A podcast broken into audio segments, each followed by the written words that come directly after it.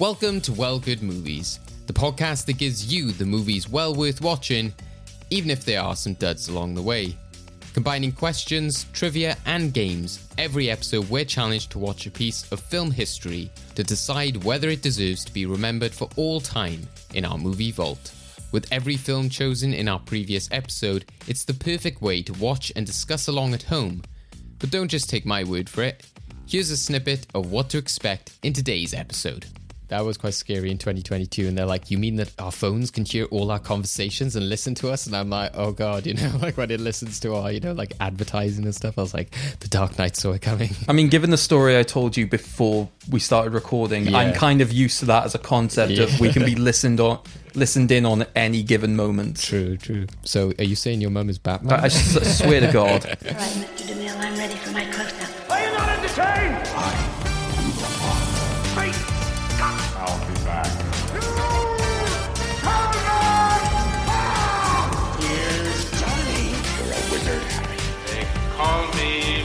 Mr. Tibbs.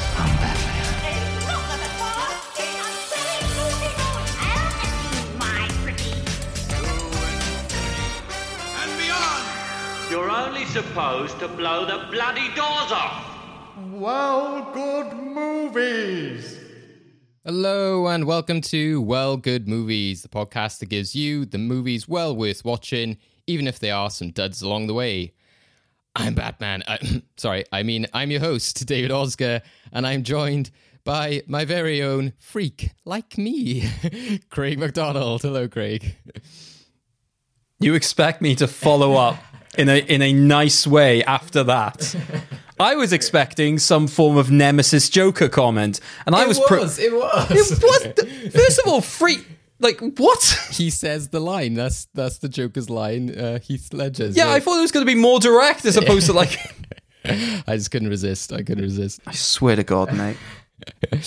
So, um, as we alluded to there, Craig, uh, we talk about movies well worth watching, despite duds along the way. So, just to tease the audience at home, do you think today's movie is a dud or well worth watching? Well, this film is one of the few films we have actually reviewed that has an Oscar to its name with the performance of Heath Ledger. And this is also one of the few films that I have willingly bought on DVD. So I think it it speaks volumes for itself of where I'm going. Also, this film is already in the movie vault. I think that says a lot about our position on this film. yeah. Well, um, we'll soon get on to you know our full opinions of it and uh, our full discussion.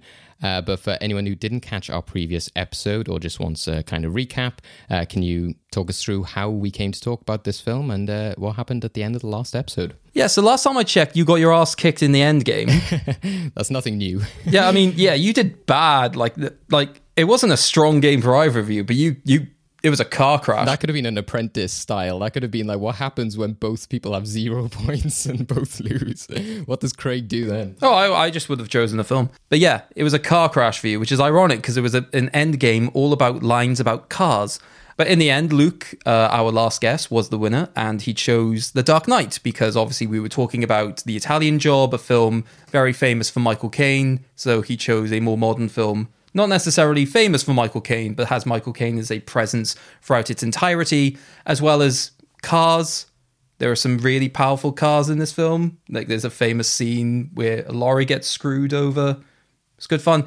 Yeah, but he chose The Dark Knight, and that's where we are today. Awesome. So yeah, we'll be discussing uh, the Dark Knight uh, later on, obviously as well, quite nicely timed with the release of the Batman, uh, as we sort of alluded to as well. The Dark Knight is already in the movie vault. Um, so today we'll be sort of discussing in the sense of like, you know, why is it in the movie vault? Why does it deserve to have its place there? As last time we discussed it, it was based on Joker. Um, so it'd be interesting sort of talking about the film more in depth as we only sort of touched on it last time. Uh, but to sort of go through it, uh, with us today, uh, we have two guests. Uh, one of them is their first time joining us on Well Good Movies, so we're very happy uh, to have them on with us today. So please do welcome film critic and production manager Kelechi Anulo. Hello, Kelechi. Hello. I mean, that was a great intro, guys. Thank you very much for having me, having me on. No problem at all. We keep having that. Like last episode, but it was because we talked about a weird like catch up with Craig after his debating competition. So yeah, I'm glad glad we can give the entertainment to the guests before we start as well. Yeah, thank you very much for having me on. This is amazing. So yeah, ready to talk the Dark Knight. Let's go. yeah, it's a pleasure, and uh, yeah, we got you know, the right person in the sense that you know you were one of the lucky people to see the Batman as well when it uh, was you know screening and premiering in uh, London. Uh, we'll sort of get on to that later, but uh, yeah, can you just tell us about yourself? What is it you do? What is uh, your work uh, out there at the moment? Yeah, so I'm a my day job basically is a production manager. I work at a uh, indie, indie production company called Renaissance Studios, which are based in South London. And as a production manager, if anybody wants to know what it, what it involves, it's basically handling you know logistics and operations. You are basically working with your production team, you like your directors, your producers, your DOPs, and just basi- basically just making sure that your safe your set is safe and operational and you know secure and you know everybody has a good time because working on a production can be fun.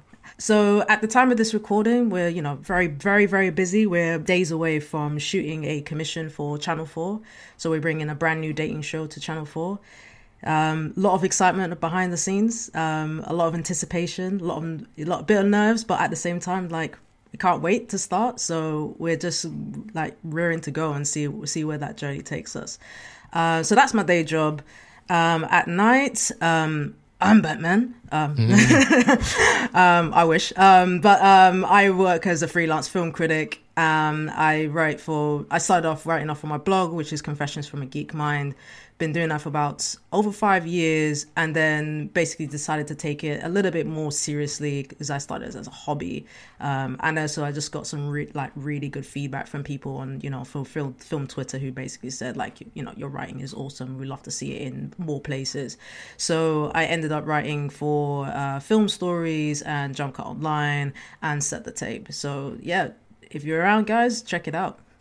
Yeah, go check it out. Definitely. Like I said, it's uh, loads of cool stuff uh, on your blog and those magazines, websites, you know, which do give a lot of great opportunities for fresh new voices and bring up a lot of like great topics. And, and especially when like reviewing films and stuff like that, you know, it feels something you know quite different rather than the kind of usual stuff that you see in a lot of places. Quite ambitious of Channel Four to have a new dating show when they've got probably one of the biggest dating shows. So I bet the pressure's on even more in that aspect for that production. It's it's a different concept, so that's all I'm gonna say. But um, stay stay tuned. So they they're excited for it. We're excited for it.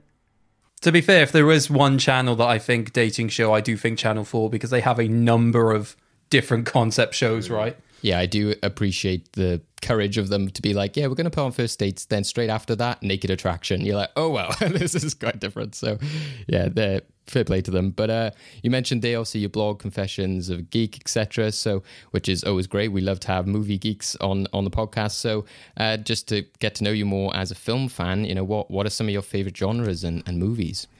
Um, I'm. I mean, I'm. I love all genres. You know, as much as much as I, you know, I'm a geeky by nature kind of person. But the one genre that I do gravitate towards is science fiction.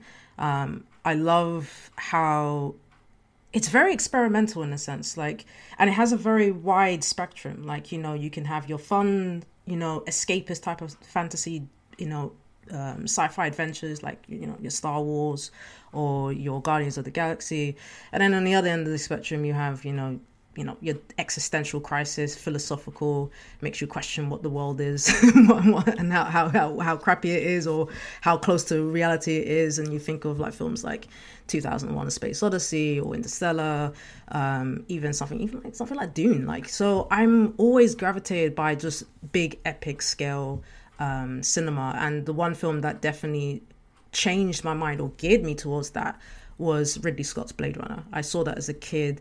Didn't necessarily always understood it when I was a kid, but I was hooked on the visuals alone. And that made me more curious to delve deep into that lore and how science fiction is so expansive in that way. It just taught me to be curious and just kind of think, you know, analytically. So I hold a, a huge debt to what the genre does and how it influenced my writing because I love to think deeply about things. Yeah, I love that idea as well of like films or open opening people up to be curious. That that's a really like nice concept as well of just sort of like questioning more within the world rather than just being like, oh, this made me realize that I like this or I like that. Um, but it, you know, film can also be a, a gateway to sort of like be like, oh, I've never known about this, or like maybe I should be like more open minded about certain things, or you know, uh, sort of yeah, just experience the world in, in, in different ways, or so put different perspectives on the way they read situations, etc. And, and yeah, I think that's one thing I love about science fiction. And it can also happen with like animation as well, is that idea of like you can bring big important topics and things that are going on in the world, but put it through like a different lens so that you can be like, oh, all of this is like an analogy for this other thing. But you know, it depends on whether people want to read it that way. If it's something like Star Wars, it's like, hey, you've still got your fun lightsaber jumping around kind of action, but you know, at the same time, there could be some quite serious political messages underneath it as well. But yeah, that's definitely the case with a with a film like Blade Runner. Um, so yeah, we look forward to uh, discussing the Dark Knight with you, uh, Kelechi. As we mentioned at the top there as well, uh, you have seen the Batman. Just quickly, very quickly, your thoughts on the Batman, just because I think it might be important for today's conversation in terms of maybe how how you feel going into the Dark Knight. Um, I rank it highly. I, I gave it four and a half stars. Um, not no pressure, guys, if you haven't seen it. um, but it is it's a very different um, interpretation of Batman. It's if you think of very loosely how maybe light, a little bit light, how dark, the Dark Knight is with, with Nolan. Um, not to say it's not dark or anything like that, but it's but you go and watch Matt Reeves's version, and it's it makes Gotham a lot more seedier, a little bit more corruptible, a little bit more like almost in in a sense Blade Runner, very rain drenched. Um, no one is innocent, including Bruce Wayne, and it makes it much more. I think there's there's something there that I think ties in neatly in how you see Batman and why someone would transform themselves into that Caped Crusader and fighting for, you know, for justice, or in this case, vengeance, which is Robert Pattinson basically using every criminals that he sees on the street and and thinking that every person he sees is basically the person who murdered Bruce Wayne's parents. So that in itself is is quite interesting. It is free. It's three hours long, so it's a bit of a you know sit on sit on bum you know bum seats. Don't drink too much. But there is some really good world building in there that I think opens the door for what hap- what will happen in the next one fingers crossed but it's it's kind of inevitable. But i think there's a start of something really really special with that. But it is only the first chapter whereas you know the dark knight is the middle chapter of an excellent trilogy. So i think it will the batman will take a bit of time to kind of seed into the into the cultural zeitgeist until we see the second one which is inevitable and then we'll know where it is in terms of how we measure it as the all-time greats. But I rank it as my fourth favorite Batman film.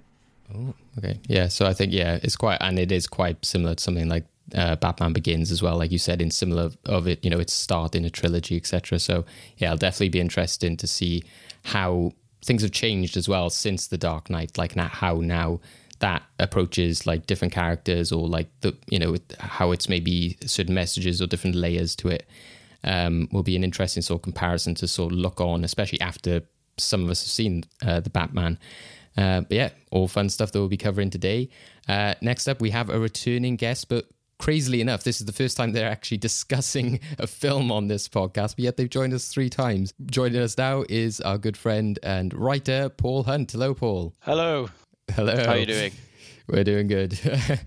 you looked uh, almost as scared as uh, one of Batman's enemies there when when the mic wasn't there. It, it, was the fear of not being able to find the mute button, even though it was right in front of me. Uh, that that's actually it's kind of like Scarecrow and everything, isn't it? That's going to be a future villain. It's just like the mute button. so, uh, Paul, it's uh, it's been a while, but uh, yeah, how crazy is it that you've never specifically discussed a film on this podcast, despite joining us? Uh, for endgame yeah. specials and also like a crazy kind of working title film episode. Yeah, I feel like I'm I, I've been like the quiz man until now. So yeah, I'm looking forward to being able to talk about um, films and not sort of panic that I don't know enough about the questions you're asking. yeah, exactly. Uh, so, and yeah, because it's been a while since we've uh, had a chance to catch up with you, and obviously because you are a writer, then I guess you know you love to check out sort of television, films, see you know what is providing that great examples of writing. So, uh, what are some of your favorite watches of the past 12 months, or, or what are you watching at the moment? What are you looking forward to watching? I've not seen the Batman yet. I'm really looking forward to it. Some of the things I've seen in the last 12 months I really liked, uh, sort of like American independent, you know, Oscar bait kind of things, where um, like Coda. Um, that film about a hearing woman who whose family is deaf and she's a really amazing singer. And her her arguments I suppose with her family to for them to see that her she has some talent in it and wanting to escape a small town. And there's uh, never really sometimes always I always get the title of that wrong. And that's a drama about um, two teenage girls. One of them is discovers she's pregnant and she they decide to go to New York so that she can have an abortion. And that was really it was really well handled. I liked how it was not um, melodramatic. It was just sort of very realistic. And then a couple of weeks ago, I saw Jackass Forever. Quite different. yes, and I saw it with one of my oldest friends, and it was just really nice because you know Jackass Forever. They're all you know they're 20 years older. They're all sort of. It was quite bittersweet in a way because you know um, two of the two of the cast members were were in the film.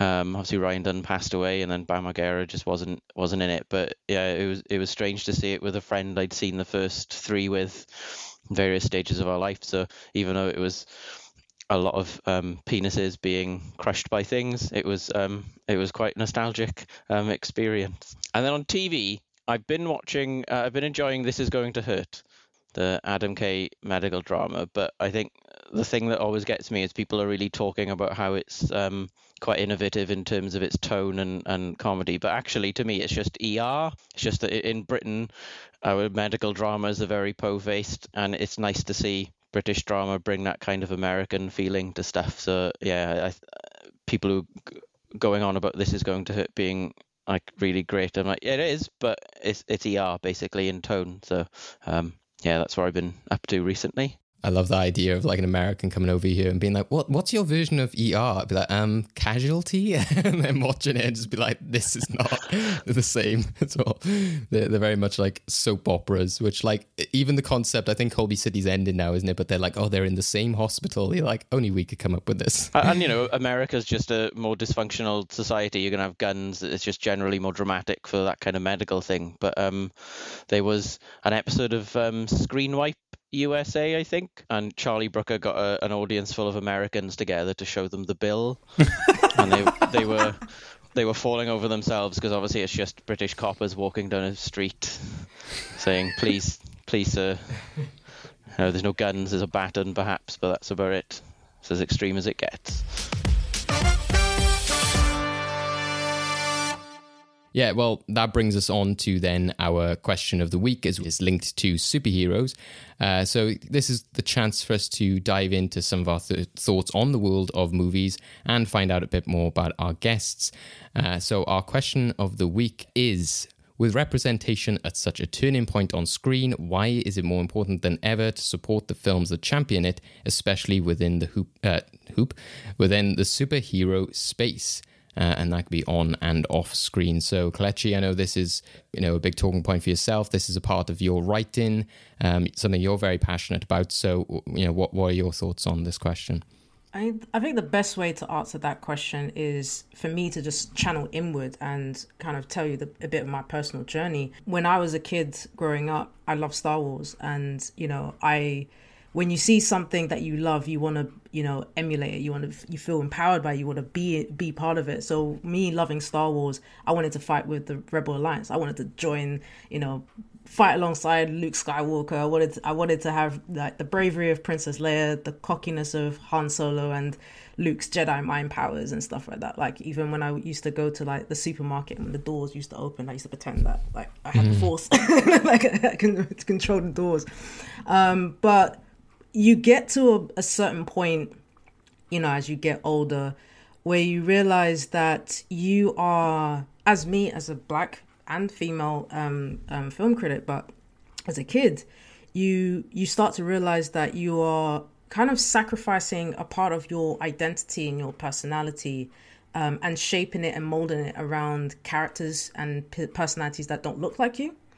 And when you have that, it's it's almost like you're a part of you is your story or your life experience is not lived through those characters. So you can only empathize with a certain level of it, but then it just stops because it's like, yeah, I I, I get it, but it's it.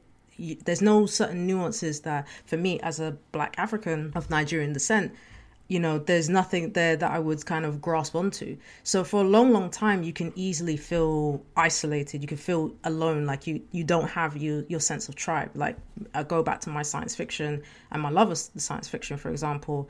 You know, most of those stories are about you know heroes or you know the one or whatever, but they're all finding their people, their tribe in the in these grand stories. So in sense, I didn't necessarily find that. And what happens is that because of that, the stories that are, are told when you do see someone that is finally representing you, because they're told from a different perspective from yours, you end up getting characters who are, end up being stereotypes or tropes. And that does much more harm in terms of your story, and people will start generalizing and labeling what you know, thinking or assuming that this is your life or whatever. When it's real, when in reality, particularly for black culture, blackness is not a monolith. There's, you know, we are a celebrated nuance of characteristics, personalities, and different cultures, backgrounds, dialects, and everything. So for me, representation is important because it is the it's the power of living your authentic self, you know, and ha- you know, living, believing. Uh, one of my favorite quotes, I have to give credit to my boss because she says it all the time at work. It's about believing in your own source. And when you feel like you see yourself, you believe in the possibilities. When you surround yourself with people who think like you, see like you, identify with you, it becomes like this is becomes tangible, becomes real. And then you start to craft stories, you start to craft spaces, and that's where your the agency and the empowerment comes out of it and you end up recognizing your own value and what you bring to the table. So the best example I have, um, bringing it back to the superhero genre, is Black Panther. Um, in 2018, I mean that was like an incredible year of film. Like you know, it was almost like a black renaissance in a sense, um, when you had like Get Out, um, Hidden Figures, Black Klansman, and so forth. But Black Panther in particular um, that was just a cultural event. I mean, you saw how people reacted. Um, you know, people bought tickets for their friends, their family, their schools, and you saw the joy and the youth and, you know the absolute um, pride of seeing that African culture represented in a big, massive Marvel film. Film like people wore their their African attires. Like it felt like I was, you know, I was at a community party. Like that. That's how special it was and it goes down deeper when you th- uh, when I think about I think his name is Winston Duke who plays Mbaku. He's playing a Nigerian Igbo man. I'm Igbo descent, and hearing him doing the dialects and and feeling that close. I remember sitting in a cinema with my brothers, and my inner like my inner Nigerian came out of me, like you know, like aha. Hey, he's he's speaking my language though. He's like you know, and it felt so good. It like there's a special feeling that comes with that and that you can't there's you, there's no greater feeling than that and whilst there is still a long way to go um there's more work that needs to be done behind the scenes because if we are talking about the shifts and the changes you have to also give power to the people behind the scenes to actually write the stories for the culture by the culture and tell those stories that represent us but the most important thing is that it is getting audiences to see a different perspective and seeing what that culture is like. We've had over, you know, a hundred years of cinema where it has been dedicated to, you know, white protagonists and being the heroes. I feel like in this day and age right now where I think there's much more greater awareness, greater demand, I think people want to see, well, what does an Asian superhero looks like? what does you know we're gonna get Black Panther two, but what other black superheroes can we get in the, in that space? And that helps to see how we receive the world because we see we live in a diverse world. So it's only right that our cinema reflects a diverse world. Yeah, definitely. And I think that's what's great as well about the evolution we're seeing with Marvel. Something like Falcon and Winter Soldier, which again used that as a part of its storyline, but again goes in this very natural progression of being like, you know, the next if they do have a you know a new Avengers lineup or something, you know they're doing it very much in a way that's so conscious of the change that's happening within it because they're so telling that story in a TV show itself that Sam is actually like oh I'm actually scared of the pressure that is is on me. But then you know him becoming Captain America you know it's just that he is Captain America. He doesn't have to be defined by you know any other factors as well so it's great that that can so work in two senses and and that's what makes me think of like a film like Eternals because even though that's not a perfect film, a lot of people had criticisms of being like, oh, well, you know, are they just sort of checking boxes of just having all these different characters of different sexualities, different backgrounds, etc. And when I thought about it, I was like, well, if this is a film about, you know, the first superheroes, the people who came to Earth at the beginning of time or whatever you want to call it at the beginning of humanity, then of course they would represent like all different parts of humanity. That just makes sense that they would kind of be, you know, in very that film very much does say that like they've inspired this, they've done that. So it would make sense that they they're a template for that. The one of the characters would have a disability because then that that's something that's happened to them because of their powers, etc. And that certain characters would come across uh, other humans, etc., fall in love and, and have different experiences because they've been there for mm, you know thousands of years, etc. So, and I think why it's kind of relevant at the moment is it kind of ties in with something like Batman. I think where some people were saying about like Catwoman, which is ridiculous because you know you look at something like even the Adam West show, uh, which Eartha Kitt, which played uh, Catwoman in that series as well. So it's like, well, this has been an established thing in the past. Zoe Kravitz is, I think, a fantastic Catwoman, and also uh, Jeffrey Wright within that film. It's just like you just see him and you're like, that's Commissioner Gordon. It you know, it doesn't matter. You know who they are, the color of the sin. He represents that character so fantastically because they just encapsulate the character so well, just through like their acting ability as well. So it's bringing in in such a a natural way, I think. And you know, there's that conversation going on with Turning Red, which I'm sure, uh, you know, both of you might have seen, Paul and uh, because you're both so active on Twitter. And one of the great comments I saw was somebody saying, similar to what you were saying, Kelechi, of being like, people are complaining that they can't relate to this film. It's like, well, you know how, you know, they felt for years and years and years. It's just like people have had to, have been forced to find uh, to relate to characters that weren't representative of them. So why can't you do the same? You know, like why can't you know? I'm not a woman, but yet I've you know watched films which be like, oh, I can relate to that. You know, so uh, it's just a change in you know this. These films are doing things which are the right thing to sort of like force a change out of people to say you you have to now learn to to relate to this character. You you've not you're not used to it because you've been used to this way for such a long time. But what they see as like a negative and a bad thing about the film is actually just that they just have to change their ways. Oh, yeah, absolutely. I mean, I think you hit the nail on the head. It's about normalizing these experiences. Um, we've had stories told a certain way, and that's come through, you know, def- different, you know, institutions, different structures, and they've all reinforced the same messages. But it is about trying to break down those those barriers because it's about you know I'm a black film critic you know most of the spaces that I do go to I'm lucky and privileged to be in those spaces. Sometimes I end up being the only black person that's represented there. And I keep saying to myself that can't be the the reason that can't I can't be this the only one.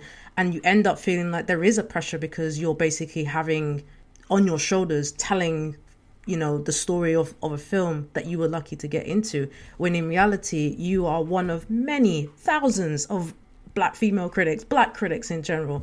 You know if you're going down the PO, poc scale thousands of them that all exist. So it's only right that they are if i get those opportunities that those doors are open for those to, to come in because it's not just about me it's about the next generation because we're not here on this earth for, for that long. But at the same time you know it's about how do we get the next voices the next talent the next people who gonna come in and take the and take those spaces. So it's about encouraging the youth. It's about the next generation. And you know, I feel like at times when people kind of start complaining, they start using like, oh, it's all woke, it's tick boxing and all that kind of stuff. And it feels like when it was originally used, it had a substance and a meaning. And now we've kind of grinded down, well, people on the internet have kind of grinded down the word to the to the point where it's just complete nonsense and it becomes almost like hot air. And that's kind of been the hard or difficulty of trying to talk about representation without you know we need people to actually like to stop and listen and actually just kind of listen from hear from the people who have those knowledges and those experiences and can actually incite and also influence the culture. Because if we you know if we are all doing if we're all doing the same or we're trying to shut it down then we just keep repeating the same mistakes Yeah, and I think from a writing point of view, um, I'm not sure if you've heard uh, this sort of like person before um, or like interview um, Paul, but George R. R. Martin, who obviously writes Game of Thrones, uh, I think he was in an interview before, and they were just like, "Why are you so good at writing female characters?" And he was just like, "I just try to write good characters." He was just like, "I don't see it that way. That you have to specifically be like, oh, I'm going to write a good female character, etc." It's just so you know what do you think from like you know especially a writing perspective as well of like you know that idea that you know it is whether it's in the minds of like writers you know it's sometimes it's up to casting people or uh, whether there's then deliberate efforts as well when it's you're telling a certain story. Yeah i think i think empathy has a lot to do with it. And i, I think you know a lot of audiences who will complain that things are, are woke or whatever they just don't they lack the empathy to identify with some of these stories. So, um, i saw red um, and it wasn't that hard to identify with her because i was a teenager once although i wasn't a teenage girl. I understand a lot of those those emotions you will have. Um, and when you're when you're writing i think there's a lot now about authenticity especially when you know um, commissioners are asking for stories. You know, why why you why should you tell this story? And when I'm writing um, a story, I I do think quite quite hard about how I can be more representative without making it um, tokenistic because I think that there are certain stories that I would I can't I just couldn't tell as a white straight man. Um, I don't think I necessarily have the right to tell certain stories, but then there are other stories where you may think, well, the the ethnicity, the gender of this character isn't that important to the story. You know, it doesn't have to be a, a, white man. And I think, uh, you know, often when you're writing scripts, I think there's an assumption that characters' ethnicity will always be white. Um, and it's it's often on writers to state if they're not white, which isn't the right way to go about it. I think. Um, and it's just figuring out a, a, comfortable way, I suppose, of, of pointing out where you may want character's ethnicity to be anything you want. I think in like the Quantum Leap reboot recently, they were um, casting for the main character, and they said um, uh, a black or or Asian man. Um, so they were obviously thinking about that, and I don't think they were being tokenistic. I think in having um, characters who aren't white, you're just going to have automatically different stories and experiences you can draw on. I'm I'm a white straight man from Wales. The the worst representation I have to deal with as a white man is a Welsh accent on television. Um, I can't say that I've never seen myself on television. Um, as you said, Kelechi, growing up, I, I will have seen myself in lots of different heroes. Yeah, empathy is the key thing. I, I work quite a lot with people with a learning disability, and I feel qualified to tell stories about people with a learning disability because I've I've been around people for 14 years. I'll never know what it's like to have a learning disability, but I know lots of those issues. So I would feel very comfortable, and I have in fact written lots of stories featuring characters with a learning disability. But then it's on it's my responsibility, I think, to think about whether I'm the best person to tell other kinds of stories. Um, you, you often see on social media, you know, white male writers complaining that they can't tell um, stories about characters from different backgrounds, but actually you're, you're not going to be the best person to tell that story because you have no idea. You might be able to empathize, but you really need that that first-hand experience. And like Kelechi said, it's stories um, by the culture. In the same way, I get very offended when I see. Um, I don't know if anyone saw the accident on Channel Four a couple of years ago. The the accents were ridiculous, and I know that's a really ridiculous thing to get upset about in terms of representation. But you know, if I if that irritates me and it's just about accents, I can't imagine what it's like for black writers or gay writers to see straight people or white people writing these stories. There's no awareness from people and and that experience. You know, it's definitely the case. Sometimes it's been done in a bad way, but I think a lot of the times then it's done right if there are those projects in which they say you know they've had this consultation with that community at least you know there's that effort to sort of understand it you know i think of films like um, again i don't know too much on like the sort of directors or writers, but you know, like Sound of Metal or something like that, there was definitely that inclusion of like the deaf community. You've got a fantastic like actress like Lauren Ridloff who's there who, you know, is deaf herself and can sort of add that authenticity to it. Um, I think the man who plays the sort of uh, person who runs the deaf community uh, sort of rehabilitation program that the character goes to, he grew up with like sort of deaf parents. He understands that community, um, so he could almost bring that into his performance as well. So that that's such a big part of acting as well as you know like writing, directing, all of that kind of stuff. But even then, I can also list bad examples of this happening. I think uh, a couple of months ago, a sort of large amount of my time was taken taken up with reading up about uh, the controversy around Sia's film music.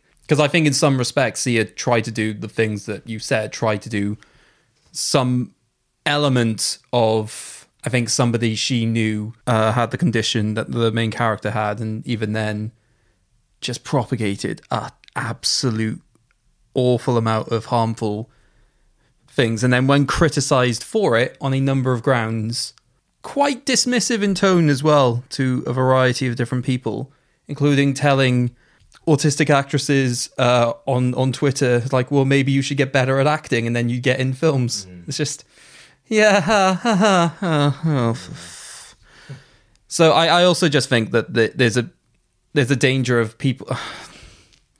I don't understand why people sort of create these weird lines to walk. Insofar as I just think that if there are stories you genuinely want to tell and your heart's in the right place, you will do whatever you can to be able to try and tell that story authentically, even if even if that means certain aspects of your story you just relinquish control. I don't understand why people have to say, "Oh yeah, I've consulted," and then still made still made these uh, these decisions after that consultation, as opposed to just saying somebody should just take this off my hands in this particular instance.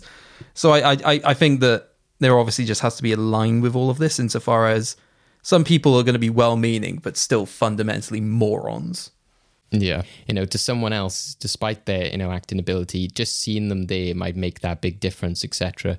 Um, the same as like Lauren Ridloff in Eternals, the fact that, you know, even though she might not be like a main part, by seeing a sort of deaf character in that film, that might have a huge impact on like a deaf child, uh, you know, for their future. And I think, again, to go so back to the superhero stuff, that's why I'm excited about something like the Marvels, uh, because with the director there, you get in uh, Nia DaCosta, and they, I don't think that you know this story is obviously specifically, um, you know, this has to be told by uh, a director who is black, but I think that there's obviously more of an authenticity, especially when there's like three female characters, that it is a female director.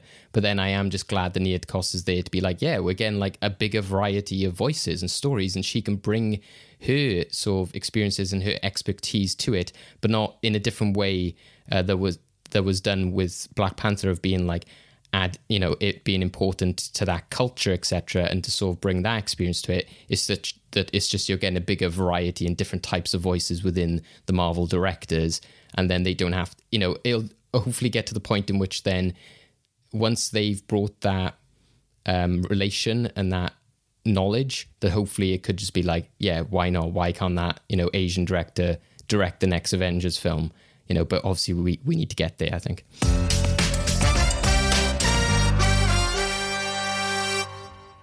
as we said, we're you know looking back on Dark Knight today to kind of you know remember you know Heath Ledger's fantastic performance. Uh, it saw was very much like the rise of Christopher Nolan's career, very much in terms of him being more of a named director, and I guess people take in superhero films a lot more seriously, as Craig said, because it was uh, an Oscar-nominated film. So Oscar-winning film. Well, yeah, okay, so winning in the actor sense, but. Yeah, but like, a lot of people do say that uh, Dark Knight should have had like a Best Picture nomination, but we'll get there. We'll get there. so uh, yeah, The Dark Knight out in 2008. Uh, as I mentioned, it's directed by Christopher Nolan. Uh, it's starring Christian Bale as Batman slash Bruce Wayne, Heath Ledger as Joker, Aaron Eckhart as Harvey Dent, uh, Michael Caine as Alfred, Maggie Gyllenhaal as Rachel. Got Gary Oldman and Morgan Freeman uh, in here as well.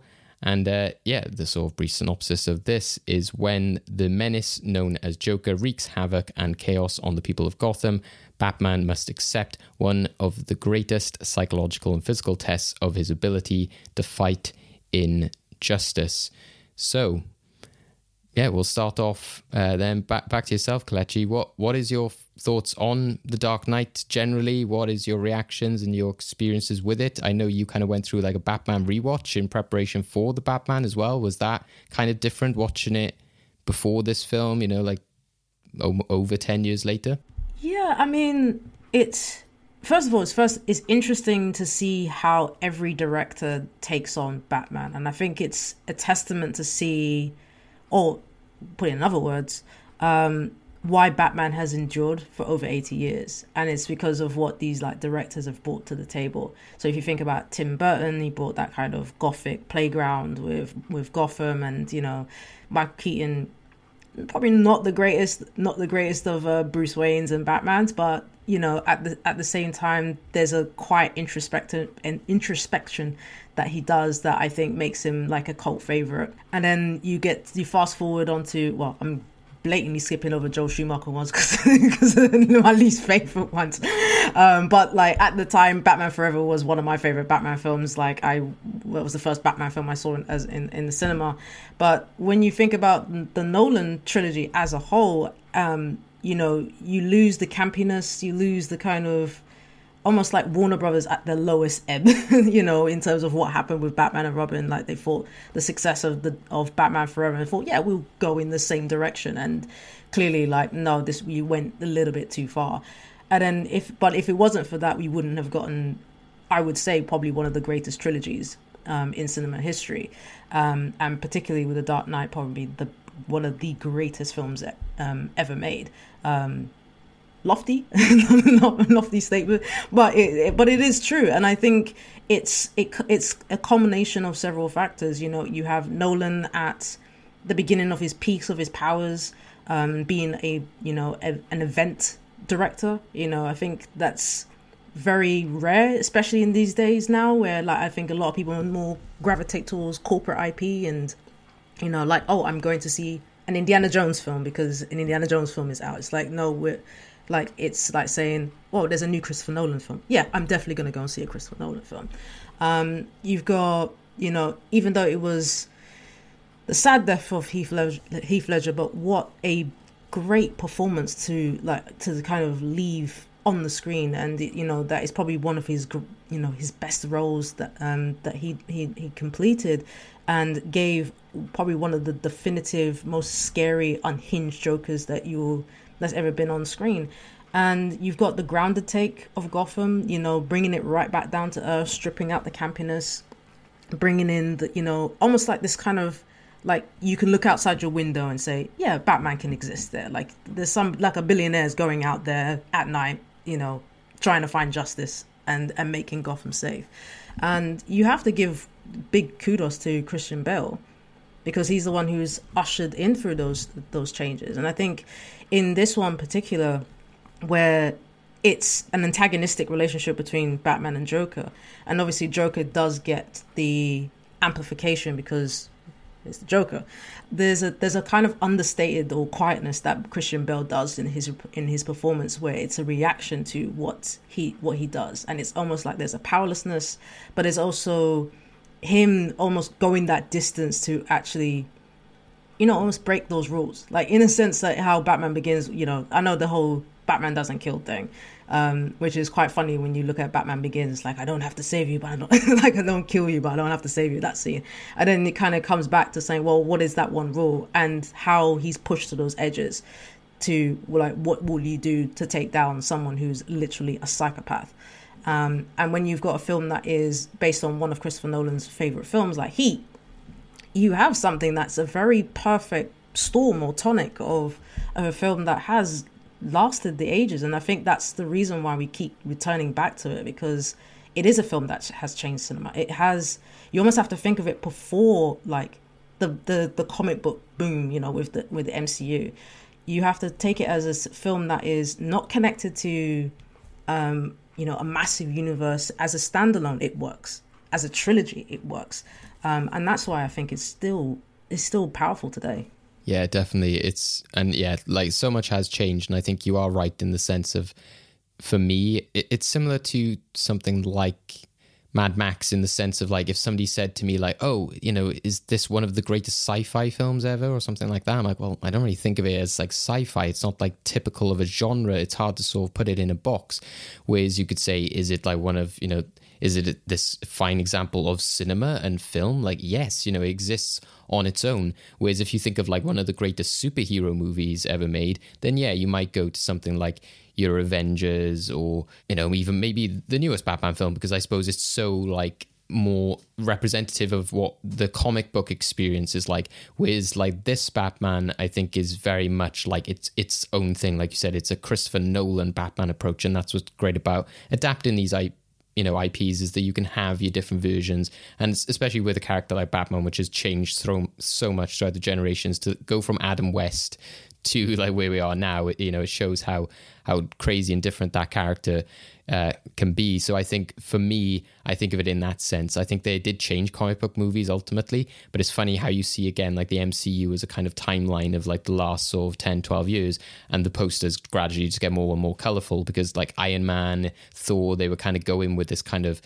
post Dark Knight, you know, like, oh, it needs to be a bit darker, it needs to be a bit grittier. And like gradually things have just turned more fun and light and, and glowy. And I think that then when the Batman's come out, it's like, no, look, it's fine to have both. But yeah, when I think of like the Dark Knight and that trilogy, as you said, it's it's something very much on its own.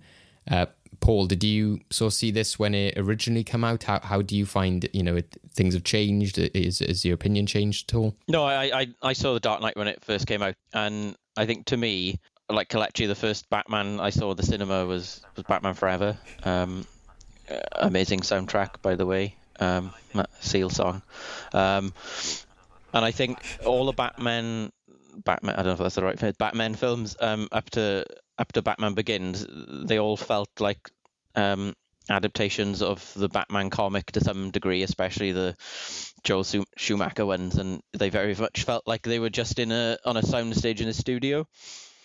But the the the Nolan Batman films, they really felt like they were um, almost the reverse, like they were the real life story of what happened, and then someone maybe made a heightened comic book version of it as a comic book. It felt like a grown up Batman I was born in 1983, so um, I would have been six when the first Batman came out, and I was a teenager, obviously, then with the Batman Forever ones, and, and they felt like they were aimed at the age I was then. And then, you know, 2008 rolls around, I, I'm 25 and I'm ready for a grown up Batman. Um, and it, it very much um, was that. And and of the three Nolan Batman films, I think it's the one that really has a clear theme. It's that you, you die a hero or live long enough to become the villain. Um, and I think that's because that's so clear in the film. Um, that's what makes it so good. I think. Interesting with like the way you've aged with Batman as well. Was it then when Lego Batman came out, you were like, "Yes, I'm now ready to mock Batman." I'm like, I'm a. well, I mean, we're on our sixth Batman film since I've been alive. Um, and, and actually, the Lego Batman film came out just as I'd become a parent, so that was uh, that was that was also good timing. Yeah. Um, I I guess I'm ready now for what I I, am I'm imagining is the graphic novel version of Batman in uh, Robert Pattinson's. I just want to add that I'm a fan of the Lego Batman movie because that's awesome as well. yeah, it is, it is fantastic. It's basically the right form of campy Batman engagement as opposed to Schumacher, who just, what the hell? yeah, I think Lego Batman for me as well. A lot of people have saying, "Oh, I'm sick of like this dark, gritty Batman." You know, like if they enjoy that kind of campiness or zaniness, it's like we haven't had it for so long. And I'm like, but Lego Batman, you know, again, it's like you don't want to do this whole like, oh, animation is not on the same par. It's like, look, you can still see that campy, zany story in in a medium, and I think uh, that that's what I enjoyed, especially watching back with like The Dark Knight. Is as much as again I can appreciate this film, I saw go into some comparisons and thoughts later, but it is easy to mock. like there's been so many things about Christian Bale's voice, but like that joke in Lego Batman was like, is this like the two boats situation? He's like, this is not at all like the two boats. And it's just like you're watching then like the Dark Knight and you are like, it is quite funny that there's like this entire situation that he's come up with. That whole scene with um, Heath Ledger saying like, you complete me. And then they took, they take the piss out of it. yeah, exactly. by, by mocking it from like, was it Jerry Maguire? yeah yeah, that's why it makes so much sense. That's why I, I love it as a kind of like not so much again a parody. It is very much a love letter to Batman to almost say we acknowledge that the Joker and Batman always have this uh, this kind of back and forth, this relationship which Joker like plays on, and that's very much a big part of the uh, the animated series. There's that episode that Mark Hamill always highlights in which he thinks Batman has died, and he's like devastated. He's like, you know, what do I do with my life? So it, you know, it that is like a part of the character. Obviously, it's just played up in a more playful and silly way in in that film, but it is ultimately still an aspect of the Dark Knight. Th- there were, for me, three unintentionally funny things in the Dark Knight that always get me. The first is just Batman um, doing the Batman voice with Lucius Fox, even though there's no one else around, and Lucius Fox knows who he is, and you know Bruce Wayne's dedication to his character, I suppose.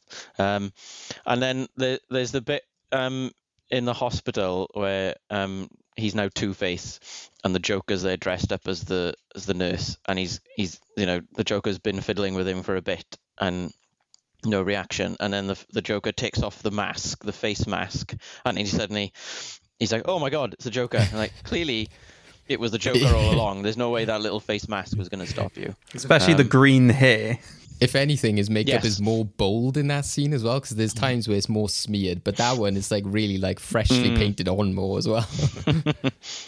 and then uh, uh, this one was actually in the dark knight rises but um, there was a bit where um, john blake uh, joseph gordon-levitt's character he, he's like all the police officers have been trapped underground and there's a really dramatic point mix where well it's not all the cops and then he runs away and i just it kills me every time because it, it, it it's it's unintentionally funny um and yeah i was just surprised watching it two faces reaction to the mask because that that really shouldn't have been in there i don't think who, who says that Christopher Nolan doesn't have a good sense of humor? Like, like everyone keeps saying that Christopher Nolan is like like almost like this cold director, like he's only amusing. But there, he is a funny guy. Like, and, and I think he does it like almost intentionally, you know, and and finds the most surreal moments to kind of inject the humor. So yeah, as you said, Paul, like the the, the one with Harvey Harvey Two Face on the hospital bed, and he has that kind of delirium. I kind of thought like maybe he's just on medications. Like, how did you not spot that that's the Joker? you know, I mean? but it is it like you do find a lots of humor with him. So I I love that the Dark Knight still, even though it's this very uber serious heist kind of movie, but there are pockets of that in, injection. I think I love the one of my favorite bits, which is unintentional, is when Harvey is basically a henchman, basically pulls out a gun and tries to kill him in a, in a courtroom. Maggie Gyllenhaal's character basically talks about like, oh, you know, the mob's coming against you, like you know, and Harvey is like. Yeah, um, I'm fine, Rachel. Like, you know, you didn't like you, you're more concerned about the case than actually Harvey's well-being. So it's like these kind of little moments, I think, add to the add to how special the Dark Knight is. Definitely, I think the like the Marvel films themselves are funny, but like the, the thing about the Nolan Batman films is the films aren't funny, but the characters are, and I think that that's what makes it you know that that difference in tone makes it um su- such a good film then as well. Yeah, it comes off as very understated, which means that you often pick up on it a bit more as opposed to something with Marvel where you're sort of expecting it all the time. So it can just sort of like breeze by you in certain situations. Well, that's what I find surprising with Batman is there's still this kind of like formula almost to it as well. That you know, even though what I like with Warner Brothers is that they are like, you know, this Wonder Woman film can be completely different to a Batman film, and what we're getting with this trilogy, and possibly as being suggested by Matt Reeves with the next one, is that like, no, this is within its own world. We're not going into this whole like you know. Uh, crossover sort of stuff. Um, and it gives that creative freedom then to sort of control things a bit more but it's, it's surprising how many kind of similar beats that you you come across. Again like not so much a spoiler for the batman i think it's, it's in the trailers and stuff but there was a point in the dark knight when i was rewatching it and he's going around like a club and he's like beating up all these guys and i was like this happens in the batman. He goes into like a nightclub and there's this big beat going on and loads of people are loving this scene from the batman where they're like oh my god like that scene where he goes into the the club and stuff like that and i'm like that happens here as well. It's crazy how many like echoes almost happen with the character because it's it's very much like this has to happen. It's a Batman film, like a Star Wars film. You have to have the like I have a bad feeling about this or that that kind of stuff as well. And I think that Christopher Nolan is, understands that. There's al- also that kind of assumption of like, oh, well, he's just making a Christopher Nolan film. He's taking this away. He's taking that away. It's like no, like I'm pretty sure in this film, isn't there like a reference to like cats or like a cat burglar or something like that? There's still like your references and stuff thrown in thrown in there. I mean, you also just have to look at how they even lead into this film in the first place, right? Because obviously, if you look at the end of uh, Batman Begins, it literally sets up the intro of this film with just the Joker playing card. So they're even aware of the fact that they have to do uh, have to do those sort of references. That and also just that the fact that this trilogy then ends up having just Scarecrow present in all three films is just a weird little touch. Yeah, that's why I appreciate about this trilogy as well, and why I was a very much, you know, again, without going into the Dark Knight Rises, but a lot of people had problems with it, but I enjoyed it as this sort of like tying things up. But watching the Dark Knight, I was kind of reminded like, this is how well you did set up this world and these narrative beats and these storylines that Nolan was able. It wasn't a kind of like with other trilogies in which they've been forced to come back and tie things up, uh, you know, in a haphazard way, maybe like Rise of Skywalker or something. Whereas there, I felt even though Nolan maybe wasn't like, oh, I'm not interested in another Batman film, he still laid all the groundwork for a third film, especially through the end of this film. So, as you said, Craig, Batman Begins, while not technically an end credit scene, it's definitely one that I think of of like one of the strongest sort of like ends to a film to get you excited for the sequel, but not in a way of like I think of it as part one. That Batman Begins still exists on its own, and it's the same here with The Dark Knight. When I rewatched it, I was like, whoa, I forgot how much this sets up. The Dark Knight Rises, how much of that big ending it has of like he's on the run, they smash the light. Because I think that smashing the light scene was like in the Dark Knight Rises trailers, so I kind of associated it with that. When I saw it here, I was like, they were really ambitious in terms of like setting things up massively. But again, I just appreciate the way that he's still able to kind of have the films be their own thing. And those themes, like you said, with Scarecrow and stuff, it's that those themes of chaos and as you mentioned, Paul, like the you know becoming the bad guy, all of that runs through clear in in all three films, and I think that this film definitely does encapsulate a lot of the themes and and the topics he wants to discuss. Yeah, and I think um, you know Christopher Nolan can end a film certainly. Um, the, the films of his I love the most are the ones where the end the ending it's not the end of the story. It, it, it, hints at something else going on, and obviously that happens quite a lot in the Dark Knight Rises, that final shot. But even in the Dark Knight, it, it sort of pumps you up, and it makes you really excited, even though the story's come to an end and everything's wrapped up. You're you're you're ready to see what's next. Yeah, that happened in Inception, and that's why originally I was like, I had to rewatch Inception to be more on board with it because originally I was just like, I was like, right, we know all of this. They're out of the dream. And then when that spinning top thing, I was like, what? No, I can't take this. And I was like, no, you can't do this to me, Nolan. Um, similar, I guess, with like Interstellar and stuff like that. But yeah, I came to appreciate it uh, later on.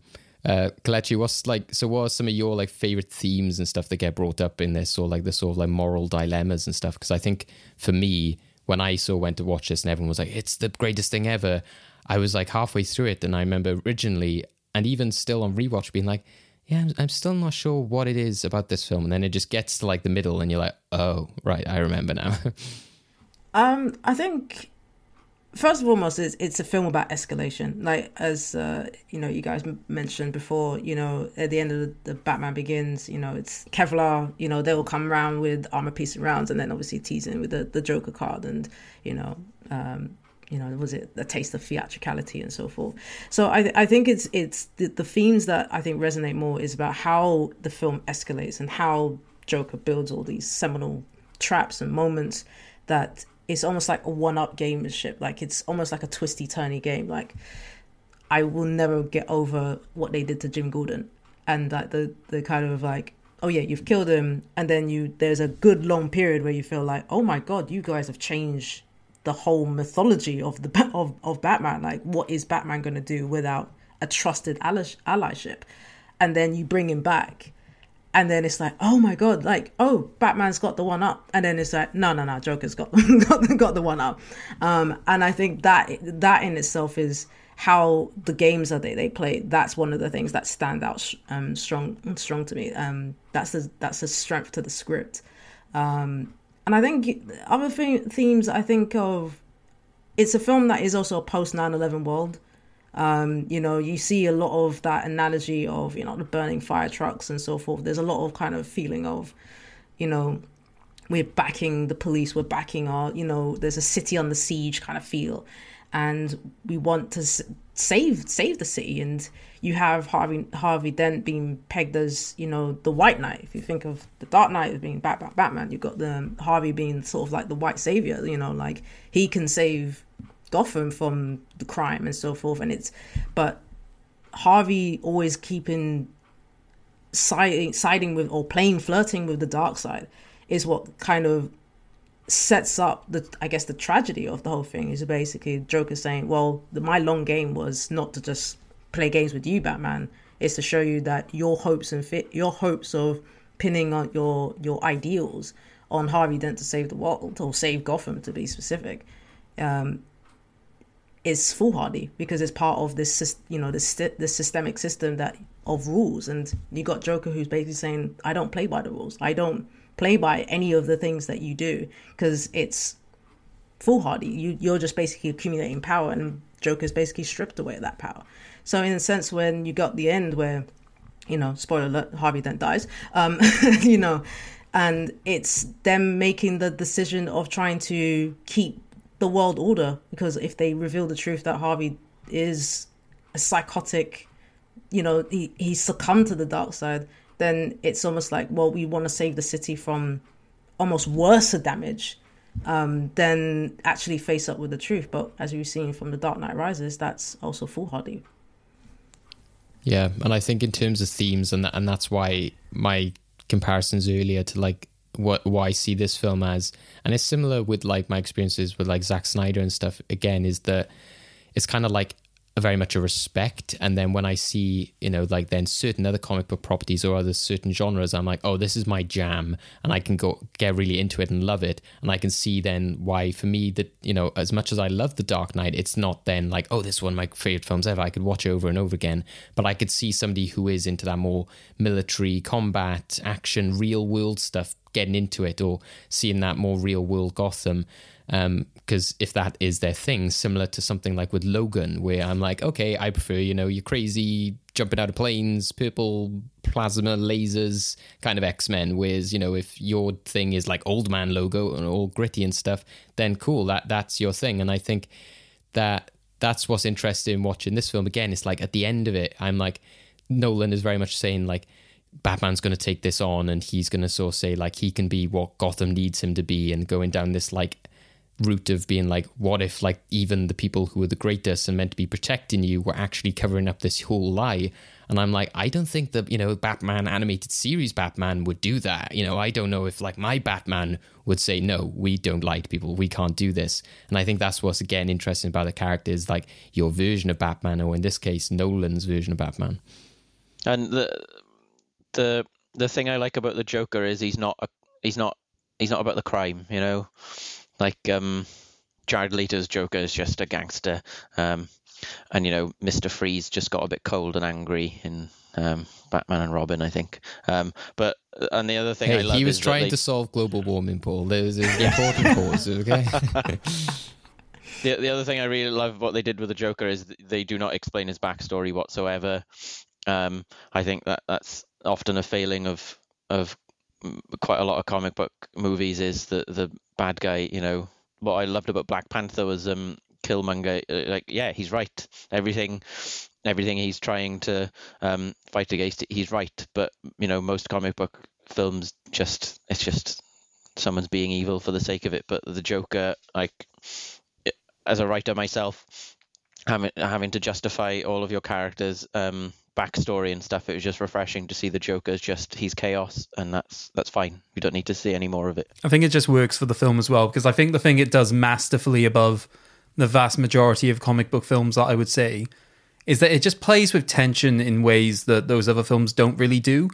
Um, so one, the fact that you don't you don't know anything about the Joker, which basically means that the line you have to walk with him is so is so tight that you genuinely don't know in what way it's going to go. And I think I think the performance of of Ledger does that fantastically because I remember some of the scenes that it was reported that he improvised within the film. So uh, when Commissioner Gordon is given the rank and he's there clapping in the jail cell as well, which just unnerved everyone. And apparently that was just something he just did, which excellent touch. But also just the music, I think as well. Um, I think it's I can't remember exactly, but I think it was the technique of of what was run over the violin strings to cause that like. I, I can't replicate it. Well, I'm not going to try and do that. Um, but that sort of like screeching sound, which I just associate wholeheartedly with this film, and just every time you know you hear the, you want to know how I got these scar stories, and just all of the really tense moments, and obviously probably one of the best intros to a film with with the bank robbery scene and just that entire the way that sort of escalated out uh, for the grand reveal.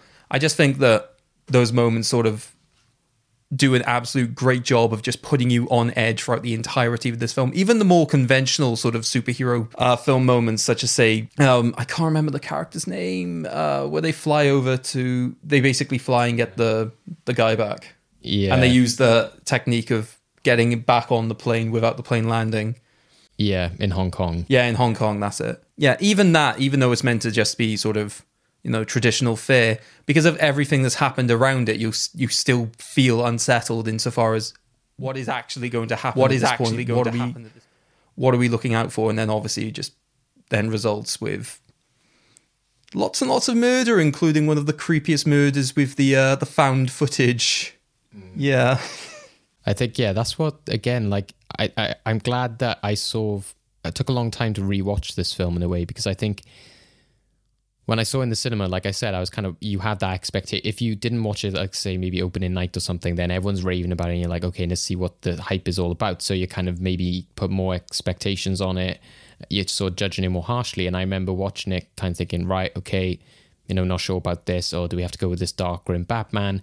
And then, you know, where's the meat of this story? And like kind of getting halfway through. And for me, I think that the film really does take off and and work, but kind of, you know, again, like Mad Max in the sense that that's that film is an entire, you know, car chase. And and you was, as you were saying, Kelechi, it's just that this escalating, you know, chain of events and all these traps the Joker has set up. I think it's when he gets caught that then that kind of like explains why the first half of the movie is the way it is and why the second half of the movie is the way it is.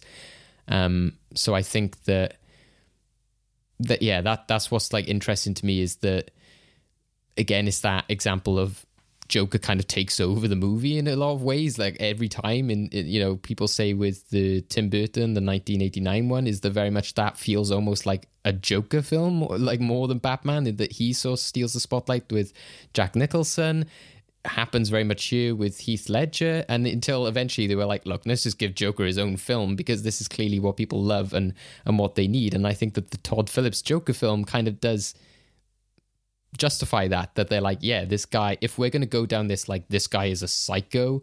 aspect of him then you need to go down this route and that's what makes me think if you're going to do another batman joker film you know maybe you should you know scale back the like he's completely crazy he's killing people aspect to him, which is you know again Mark Hamill's Joker still has that, but I think you do, you don't want to keep stealing the spotlight away from Batman because I think in this film they do it again perfectly because again it's as we said it's he's the agent chaos which I love that line. I love that scene he has with Harvey Dent in which he says you know you assume that I know what's going to happen or what I will do but you know I don't know myself. I don't know how I'm going to react to this. You know I think that he definitely is like the the star of the film, which is why you know he he won an Oscar for it. But it very much is that like it's that Batman Joker relationship becomes a part of the film. But I don't know in the future if again something like the Batman, which is like more Batman is the star of the show. With I think the villains very much were the stars for the majority of the films up until until recently. Yeah, I mean, just to add on to that, um, going back on to Heath Ledger, I, I always saw him. If I go back to the sort of post, the, the kind of post 9-11 analogy, I always kind of envisioned his version of Joker being like a, a returned, um, like army vet, you know, and and because he he basically commits like terrorism across Gotham, and you know, you talk about the found footage and like holding people captive you know, holding the whole the whole city hostage, the two boats, and all those kind of things, testing the basically the morality of it. And then when you've got what Paul said about you never really understand what um, what what his origin story is or what what where he came from. We, we all know he had a bad day, um, but that almost just adds to the, how you feel for the film. Like you feel unhinged. Like you don't feel safe. You don't feel like I can be comfortable as. And you know, you talk about Hans Hans Zimmer and uh, James Newton Howard's music you know, just em- emphasizing that because you can never be honest because you just don't know how it is. It's like he's like what he says like I'm, I'm a dog like a dog chasing cars. Like it's unpredictable. And i think when you have someone that's unpredictable then it makes the engagement um, when you're watching the film very exciting. Um, but i do agree with you david about the batman and joker. I think it is it is a seminal part of the relationship but as the batman just to kind of fast forward a little bit the batman at least shows that there's more potential in the rogues gallery and I think that the, I think there's an opportunity this time around to kind of expand on that. Um, I feel like I'm all joked out if I'm being if I'm being honest, um, and I think that it's it's a good time to kind of not you know I'm not saying he disappeared completely, but just you can almost just put him to one side because we kind of know that it's gonna be the crux of what who and what Batman is. You know, there's ele- in in the Dark Knight there's elements of the Killing Joke. You know, like Batman had one bad day, the Joker had one bad day, and they kind of live have this codependency relationship where they can't. Well, for the Joker's sake, he doesn't want to kill Batman. He just having he's having so much fun. Why would like that's that's his game. That's his element. So with that, you don't you, you kind of like it's a story that's kind of set in stone, and you like you know it's going to be just sort of back and forth. Um, but with the potential of the Rogues Gallery, there's there's far more stories that you can tell and explore. You know, Paul talked about um, Mr. Freeze. I, I still want, want um, Heart of Ice, one of the best Batman animated episodes, to be translated into film. I hope Matt Reeves can do that. um, but I think there's there's opportunity to tell something that is very different, and I think that I think the audience is ready for that. I don't think Joaquin Phoenix's Joker would exist without this Heath Ledger one as well. Is that idea that he brought to it of saying like, well, what if this is like a really unhinged, crazy, as you said, like almost terrorist-like man? You know, I think that that is very much an aspect of the character and what we discussed previously in like our Joker special. What I would say, sort of encounters what you were saying insofar as uh, Joker taking over this movie. I think this is where this acting as a sequel sort of works in its favor because obviously you have the first film that basically develops a lot of the moral center of where Batman is, how he operates. So I think it is then clever, basically just dedicating the majority of the film to this actual psychological and let's face it, uh, sociological discussion of how people react to certain uh, certain pressures, which is why I think it actually works fine insofar as Batman being a sort of a quieter aspect in that regard. One thing I do find with that sort of wider discussion a little bit confusing is that I don't think they give a clear answer as to why the first scenario that the Joker lays out, insofar as if Batman's reveal, uh, identity gets revealed, I blow up a random hospital and everybody's sort of clambering to kill that guy, versus then the boat scenario, which is just prisoner's dilemma of um, I've given you both the detonators to the other's boat. Either I blow you up in about five minutes, or one of you kills the other boat, and nobody just reacts.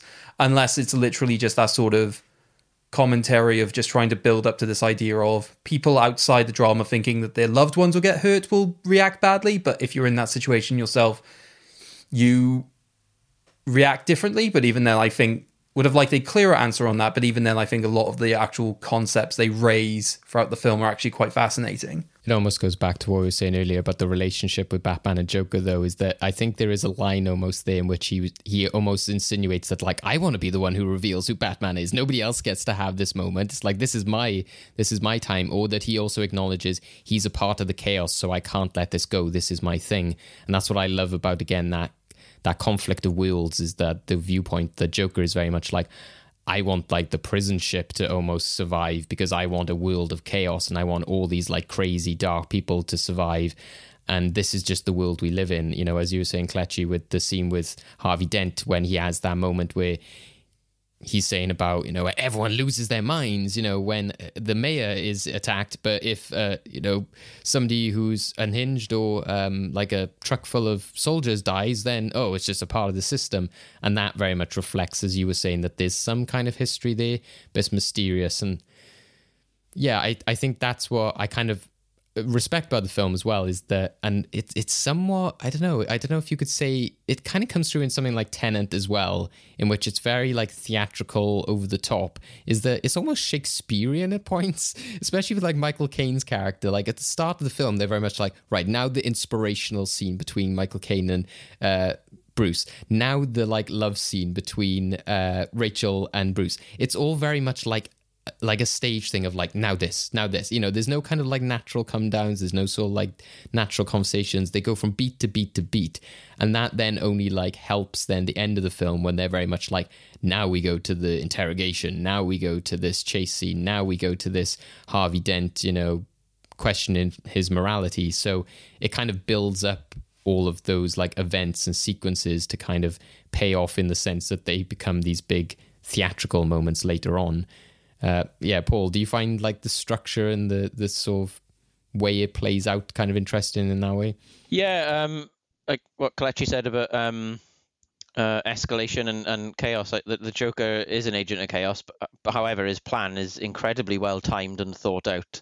And you know, in other films, I would probably not forgive stories for, you know, for instance, um, the Joker's school bus neatly joining that row of other school buses. That would be unforgivable in most other films, but I let it go because it's so the structure's so good and it builds up to something that there's you know there's elements of the Joker's plan later on where it's like that's incredibly fortunate that that happened to you. How did you plan that? You know, as part of even though he presents as very chaos, the structure is very very much very tight and it's there and, and you can follow it and and for that reason you know I'd forgive some of those flaws and you know the Joker the, the film and, and the Joker does things that you just Christ, you know, that wouldn't have happened in another Batman film or a superhero film. You know, he he, he kills someone with a pencil to the head. Um, he sets fire to all the money, and he kills Rachel. And you know, as a writer, when I thought I was like, Jesus Christ, that's brilliant to have you know gone that far and you know not not have you know it was very tense. And of course, you were thinking, well, they're going to save Rachel. Obviously, this is what happens in superhero films, but they didn't, and that was, you know, brilliant. Um, Michael actually said, yeah, the, the escalation and the structure were, were were so good. I forgave some of the other things. Like you know, similar thing happened with Skyfall with um, Javier Bardem's character, where um, he happened to be in the prison um, and managed to arrange for an underground train to crash through the wall. He, uh, the prison he happened to be in, um, and I probably didn't forgive Skyfall for that because the film wasn't probably as, as well structured and thought out as The Dark Knight. Yeah, I think yeah, and it, it's just that ambition again, isn't it? The fact that like similar what we were saying, like post 9-11 world of just that like if this happens, I'll blow up a hospital, and you're like, you know, this is not something you're used to hearing in like you know your superhero fear. and so the things that he does, the things he's willing to do, and like that feeling of being on edge. I still jump a mile every time that like dead Batman body hits the window with the Joker smile on it. I'm like, oh my, you know, every time I see that, that scares the crap out of me because you are kind of like there's this sort of like nervousness you have throughout the film because yeah joker's just always one step ahead but i love again it goes into that chaos thing but he's turned you know he's like he sees dent as this kind of like he is the answer and I'm not sure if we've really had it before, even in the animated series. Is they're like, right, how can we use Two Face and Joker in in the same movie? And he's like, because Harvey Dent's you know character in comics and the animated show and stuff is still a similar thing. He's gone from this good guy to this evil guy, but how can I use Joker in the same story? And it's like, oh, what if Joker sort of like encourages that turn and sort of like wants him to turn because he is the you know the symbol of, of good within the city and if he wants chaos he needs to like make the most perfect guy the the the evil guy i'm like that that's just genius especially considering as well in the in the other in the other mediums that you mentioned. It's not just a case of he's good and then goes bad. He they they do explore that he has the uh, multiple personality disorder right? Mm. so the capacity for bad in that sense is already sort of there as opposed to here where it has to be very much cultivated by uh, the chaotic forces and just you have a man who basically leaves who believes that he should leave nothing to chance and basically take control of everything to basically you know get to that situation where you know law and order prevails now believing in that element of chaos and letting the bad things happen because i i love the coin i've got to say i think it is such a i think it is such a clever thing to have utilized throughout the film because obviously it's quite iconic for Two Face anyway. um, and the way they handled it is just generally fine. But here, I just like this idea of consistently calling upon it, saying like I need leave nothing to chance, showing us the double head, and then obviously getting burnt out, uh, revealing like that's where he now has to let that chance come in, and all of the bad things that come with it. And that, that was a great thing when the film came out is I don't think we didn't see Two Face in the trailer like the actual. So I remember being in the cinema and when he turns, being like, "Oh my god!" You know, like me and Craig got a mutual friend who had that as a Halloween makeup once, and I was like, "You have done that to a T because they did the proper flesh eye hanging out." But it, you know, it's a scary image, but but yeah, it's that was an effective thing when they brought out the film originally as well. Was just that the shock of seeing it as well, because obviously up until that point we'd only had like Tommy Lee Jones, which is very very different. oh, the purple. Uh, it's a testament to how well he managed the tone because let's not forget it's a film about a, a grown a million a billionaire who dresses up as a bat and the fact that the tone was handled so well that you could not only have that but a, a completely unsurvivable burn but you buy it completely because everything else was so well set up because you know Catwoman in Dark Knight Rises, they never call her Catwoman. She's just got a um, headset that looks a bit like cat. So they they knew when to push it and when to pull it back. So that, yeah, that's really good. Um, element of the film, I think. Especially also how they even use the the name Two Face, because I think they do try and suggest this idea of the police force don't like Harvey Dent because uh, because of this persona, and just you you get this idea of just this something there, but then the fact that this just turns around is like. What did they call me at the precinct? Two Face. Yeah, and he has that unhinged moment. That's where again you've seen this kind of more calm character before, and he's like, "Say it," you know, and like yeah. you know, like Gordon's like, "Oh my god, you know what's happened to this guy?" So yeah, I, I think that that works really well, and it, it's how Two Face like incorporates the film well. Even though we said the Joker does almost take over the film in some sense, but you know he still has a lot of agency within this. Even though films that have multiple villains can often you know crumble. Um, what do you guys think with uh, sort of Christian Bale as Batman within this? You know, I I was surprised again watching back because there's often the thing of like are they a better Batman than they're a Bruce Wayne? Are they a better Bruce Wayne than they are a Batman? And I very much think of um, Ben Affleck when people were saying, "Oh yeah, he was great Bruce Wayne," and I, I always kind of think then like, "Oh well, I guess most of them beforehand were just great Bat- Batmen," but then when I rewatched this, I was like, "Oh no, I forgot that Christian Bale actually is maybe more of the whole better Bruce Wayne than Batman because Batman is such just a soldier and." Again, sometimes I do struggle with the goofy voice, but even some stuff is not aged well and i think even at the time was kind of dated and i'm glad they've gone away from that. The whole like bruce wayne showing up with like three women around his arms like, it's just like that that just wouldn't happen anymore and i don't think it even happened in 2008 but what i do like is like the perfect way of again being like if this billionaire was doing this again he's doing it in a way that like he's got somebody like lucius fox who's kind of invest in his stuff, but they're hiding it behind like, oh, we're investing in this and we're investing in that. And you've got an actual character who's like, I know who he is. But you have that great scene then in which he comes in with the Lamborghini and like crashes in uh, to the cars and everything and stops that entire situation happening. And then Gordon's just like, oh, thank you, Bruce Wayne, for doing this. And he's like, what? What did I do? I was just trying to run the light. And he was just like, oh. And I was just like, that was a perfect writing of that character because kudos to, you know, Bruce Wayne in that he was clever enough to do that. I think any other Batman film would have had this moment of being like, "Oh, oh no, is he on to me?" kind of thing. But they they showed that he was a smart guy. He knew what he was doing. He looked at the other guy, kind of you know winked almost of being like, "Right, I've saved you now. You owe me," kind of thing.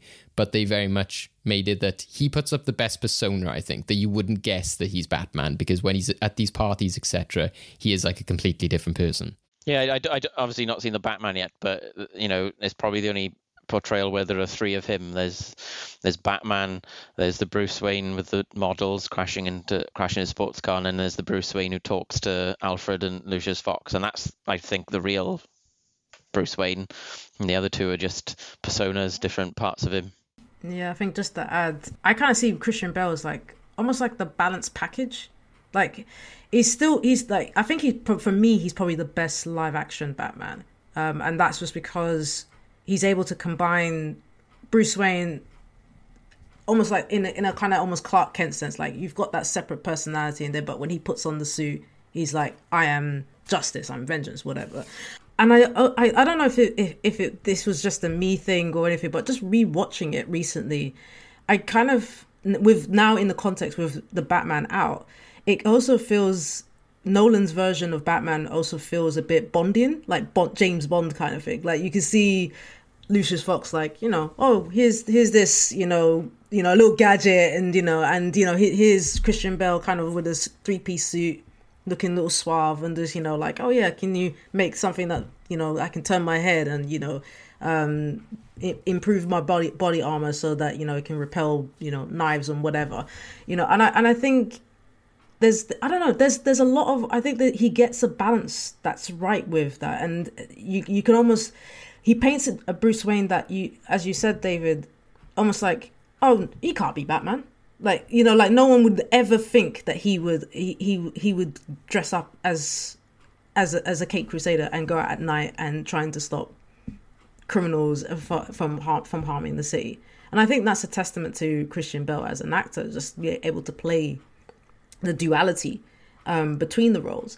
Um, and just kind of in you know stamping his own authority. Yes we take the piss out of the batman voice but at the same time it's like there's still a commandment like it's still a commitment to the role. Like he's it's almost in a sort of like a method method acting. Like you know even though people know who he is like lucius fox like i know who you are but you're still doing the batman voice. You're still like you know and that's why i, I, I always laugh at the dark knight rises when like Catwoman is there. He does. She does the disappearing, and he's like, "So this is what it feels like," you know, like, Yeah. like, yeah.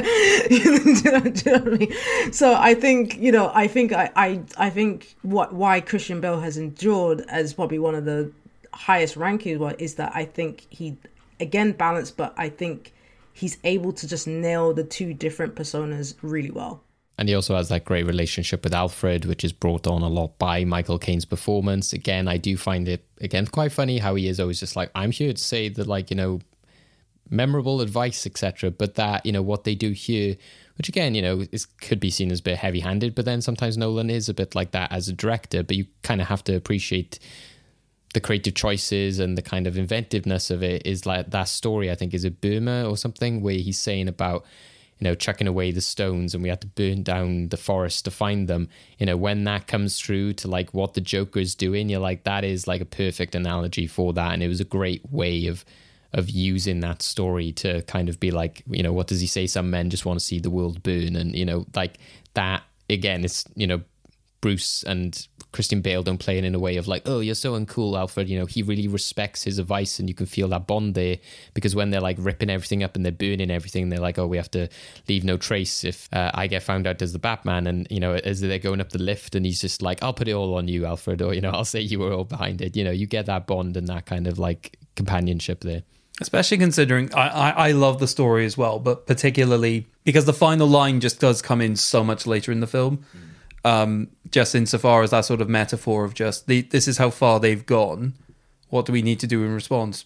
Basically, go just as far, which then obviously leads to him using the the I can't remember the name of the program, but basically like the the phone sonar that just becomes essentially mass surveillance which is a weird authoritarian take for like Batman to generally go after. Um, Especially that was quite scary in 2022. And they're like, You mean that our phones can hear all our conversations and listen to us? And I'm like, Oh God, you know, like when it listens to our, you know, like advertising and stuff, I was like, The Dark Knight saw it coming. I mean, given the story I told you before we started recording, I'm kind of used to that as a concept of we can be listened on, listened in on any given moment. True, true. So are you saying your mum is Batman? I swear to God. so uh, yeah, is is there anything lastly, you guys, any last notes on this film before uh, we get to our facts and sort of wrap up uh, our conversation? I just want to say how amazing the theme is. It's two notes, but um, you you always remember it. Um, just the you know Hans Zimmer is a great composer, but I mean, you think of you know the super the the Superman theme, um, even the Avengers theme actually for me is is incredibly rem- memorable and gets me you know hyped up. But to to, have, to do it in two notes, takes something um, special, I think. I think my final point is just that it's for me one of the greatest films I've ever seen, like, or at least one of the greatest superhero films that is that's been ever made. Um, and that's just a testament to, you know, the writing, directing, the great ensemble cast, and you know, just some phen- phenomenal performances. And we'll still be talking about the Dark Knight you know, ten years later for for End of Time, I guess. Well, movie vault later is going to be yeah. fun. Well, I, I guess here, like you know, it, it's probably a, a good time to sort of uh, bring it into you because I think that does sort of encapsulate what we're talking about. There is that again, you know, despite what you think Batman should be or is, or what you prefer in your type of stories, do you prefer things more drawn out? Do you think prefer things more stylized, more gothic, like your Burton films or the new Batman film? Ultimately, this is just a great movie overall because there's so many memorable moments in it. There's, you know, it, it's got a lot of cleverness in what we were saying with like the way the Joker is played into it. And yeah, it's just a lot of commentary, just again, of like the industry, how superhero films changed in response to it, how films were being made at that time the acting power in it. Nolan, you know, as as you say, Kelechi, I think even in a lot of his films, there's this kind of desire to want to do Bond. In Tenant, in Do you mean Tenet? Tenet, yeah, I was uh, Inception. I think there's always this aspect of doing like a Bond esque, you know, element to it. So yeah, I, I think that the fact that this was really like the the time that he became the name director he is, and when the Inception trailer came out, that it was like, oh, what's this like random film with like crumbling buildings all about dreams? This isn't a franchise, but people were really hyped, and I think it you know was largely because of the Dark Knight, and actually wasn't it that he was like. I will do the Dark Knight Rises if you will make Inception. So, you know, Nolan has effectively played the Hollywood game as well in the sense of like, I want to tell these original stories and, you know, these are the the ways I'm going to do it is by, you know, helping out with the superhero genre as well. Yeah, well, and like we said, originally it went in for Heath Ledger's performance, and I think that, like I said earlier, you wouldn't get like Joaquin Phoenix's Joker and stuff without this. So yeah, definitely much deserved. Uh, the Dark Knight uh, remains in the movie vault, and a fantastic opportunity to uh, deep dive and talk all about the film.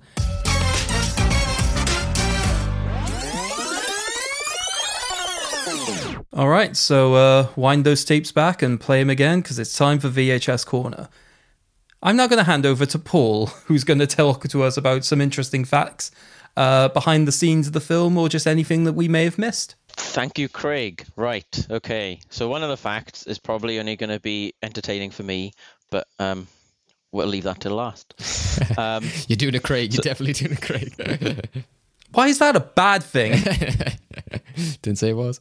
So apparently, um, when um, Michael Caine first saw Heath Ledger as the Joker, was at the the the fundraiser scene where he um he he comes in, and apparently Michael Caine was so frightened by his performance, uh, Heath Ledger's performance, that Michael Caine forgot his lines, completely flubbed them, and I can I can definitely see that given his performance in that scene, especially. Then uh, another fact: whilst filming one of the chase scenes, um, they destroyed one of only four IMAX cameras that were in existence in 2008. And for anyone who's ever destroyed a piece of expensive equipment in work, you imagine how that person must have felt. Another one, and, and this is interesting one, because I remember reading about this as they when they first announced it. Um, some of the actors who wanted to play the Joker, they, they were never. I think Heath Ledger was always one of the favorite, uh, the favorite one. But um, Paul Bettany, Adrien Brody, and interestingly Robin Williams.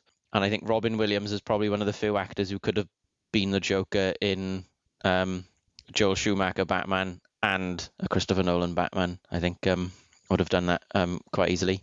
Um, you mentioned this earlier, Craig. Um, the the Skyhook device, which is the thing they used to um, crane um, Batman and the banker out of was it was it Hong Kong or Singapore? Um, I think David said a- it was Hong Kong. Oh, okay. Yeah, it is in fact a real device developed by the CIA, and it's actually been used um, in real operations. And a skyhook is also something that builders will tell new people on the job to go and get from the van, but doesn't exist. I know my, my father's a builder, and occasionally I'd work. I- You know, I'd go for, go to work with him as a teenager, and they go get, go and get the skyhook, and I'd go down to the van and I'd have a look. I can't find the skyhook. What's it for? Goes, "It's to pull the sky down."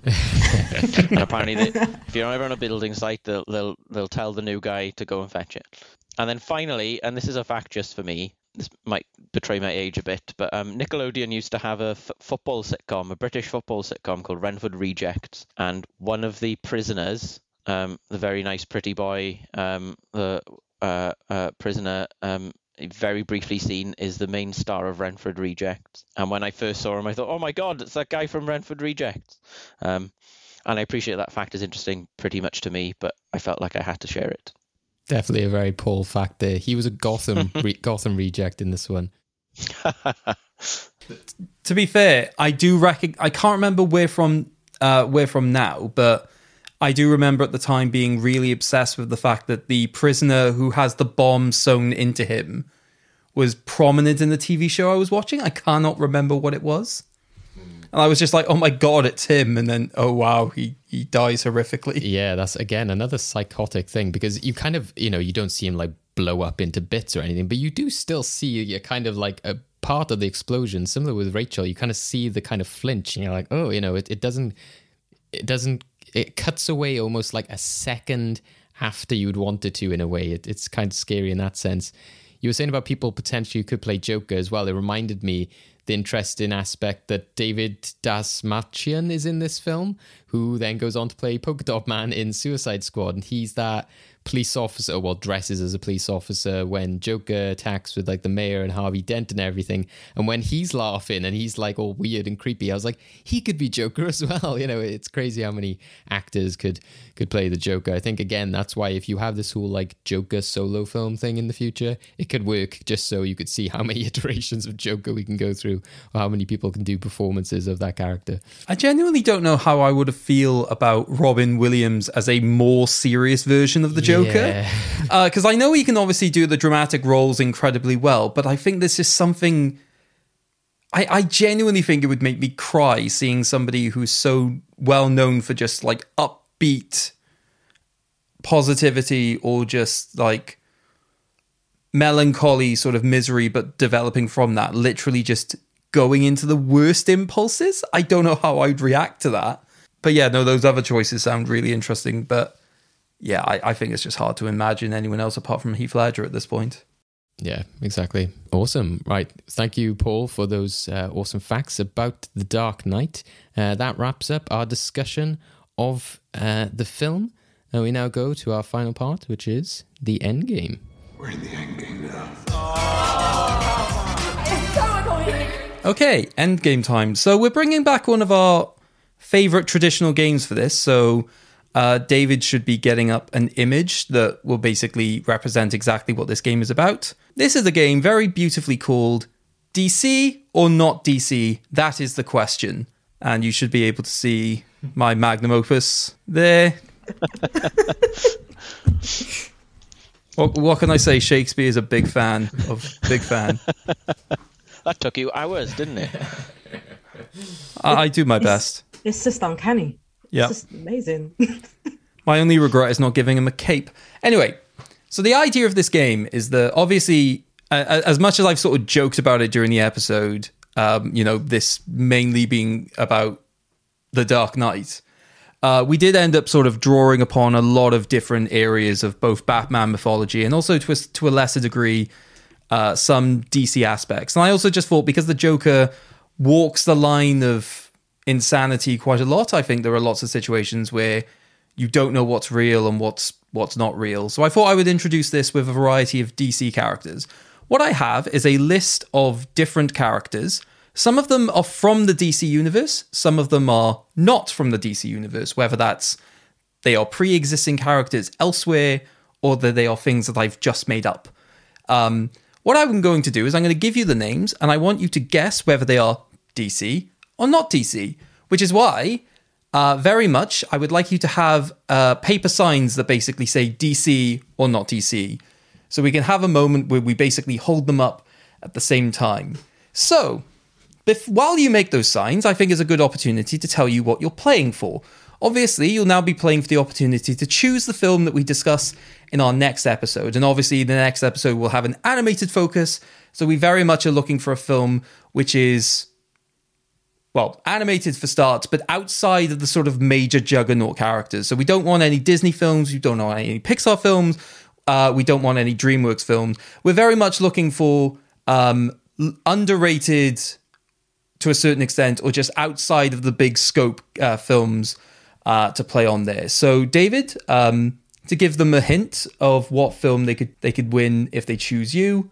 Yeah. And obviously, as a tease as well. I think because you said obviously we're talking about animation, but I suppose people at home don't know why it, it is animation next time. But yeah, uh, certain guests etc. Uh, we're having back means that we just have to talk about animation if these people are coming back. But yeah, so um, I'll tease you now to my what I think would be a great one to choose. Uh, so uh, my film is from the 80s, which was a very dark time for animation. You had a lot of kooky, weird ideas were happening, and this film very much goes with that.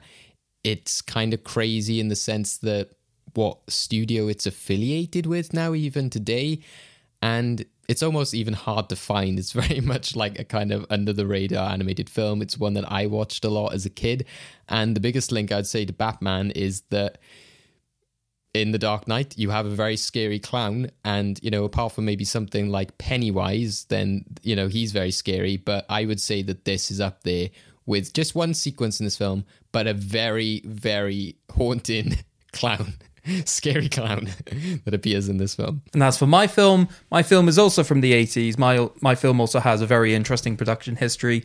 I think for me the the biggest continuation that this film would have uh, following The Dark Knight, I think, is mainly in the spectacle. I think both films, to a certain degree, have a large segment involves a lot of destruction of machinery and just uh, just like absolute chaotic moments where you often have some spiritual exploration of the characters that we're talking about and you know the values of what makes somebody a hero uh, within society. So I think there's a lot that can be drawn in those parallels, uh, which is why I chose the film that I have. Obviously, if you win, you also have the ability to choose whatever film that you would like us to talk about uh, for next episode. So it's not just a simple uh, David or Craig situation, even though it usually is just me.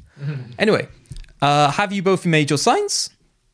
Yes. Okay, are we ready for our first character? Yes. Yes. Okay, so your first character, and David, can you keep score? Yes. Okay, so I'll give you about five seconds to make your decision. Your first character is Lord Deathman. Five, four, three, two, one. Okay. Um, I believe you have both gone for that is not a DC character. Any want to give us any hints on why you think that might be the case? No, sound too generic, but it wouldn't surprise Yeah. me. Okay, so you think that the franchise that has given this characters such as Superman and Batman is a bit too generic to go for Lord Deathman.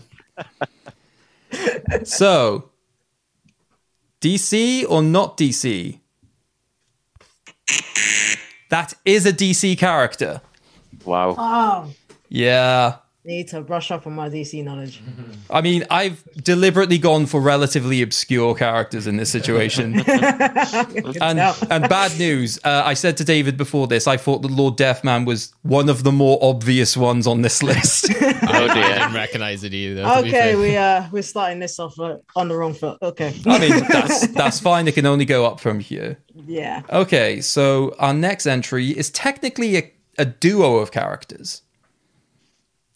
Hammer and Sickle. DC or not DC? Five, four, three.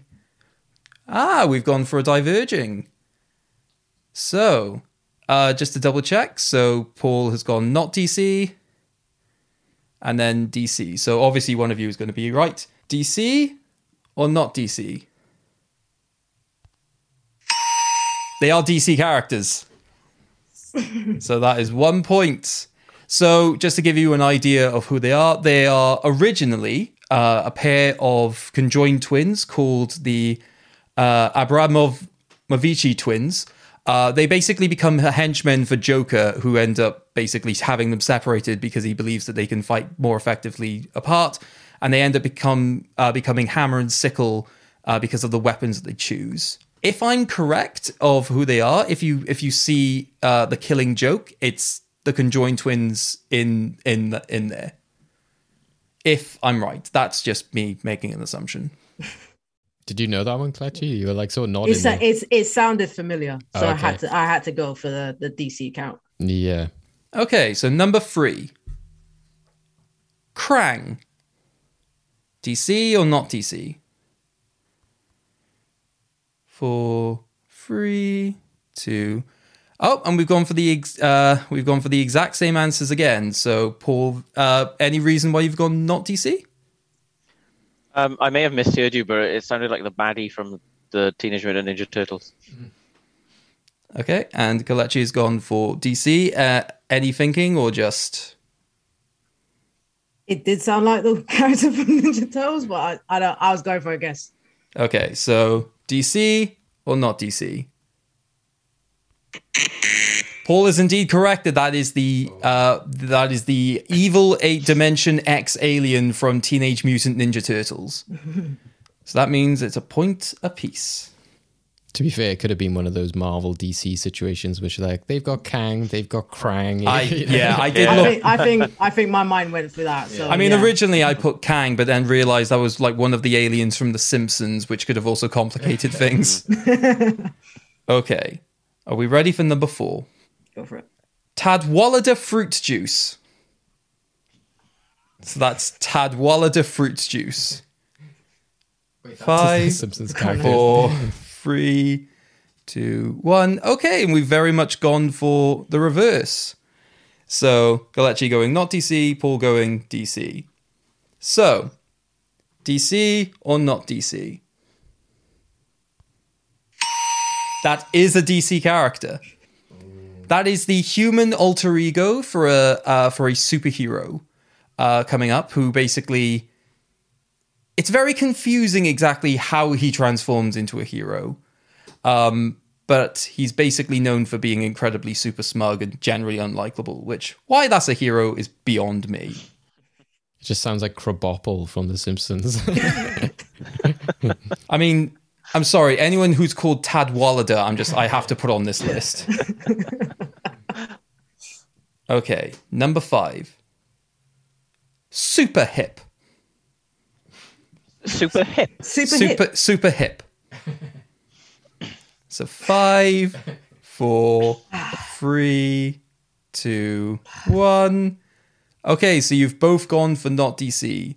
Uh, Kelechi, any reasons why, or just It's Go pure guess. it's pure guess. Paul? Any thinking?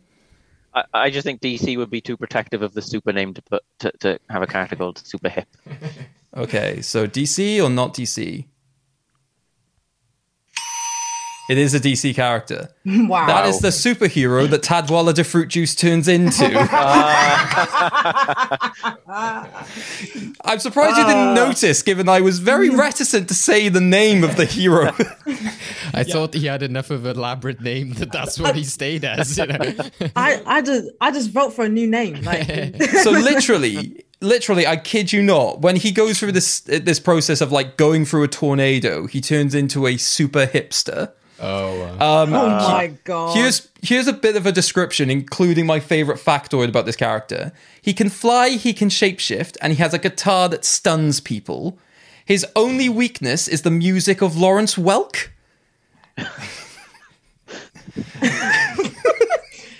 I'm just like that's so oddly specific. It still sounded a bit Scott Pilgrim, but like the lesser version of it. Yeah, I kind of wanted it to be like a geriatric superhero. Like he has like a, a, a metal hip or something, like super hip. Like, Yeah. oh, Zimmer frame. They're just like, yeah. stick Yeah. yeah. Like- It- there's just no logic, no Yeah. logic whatsoever.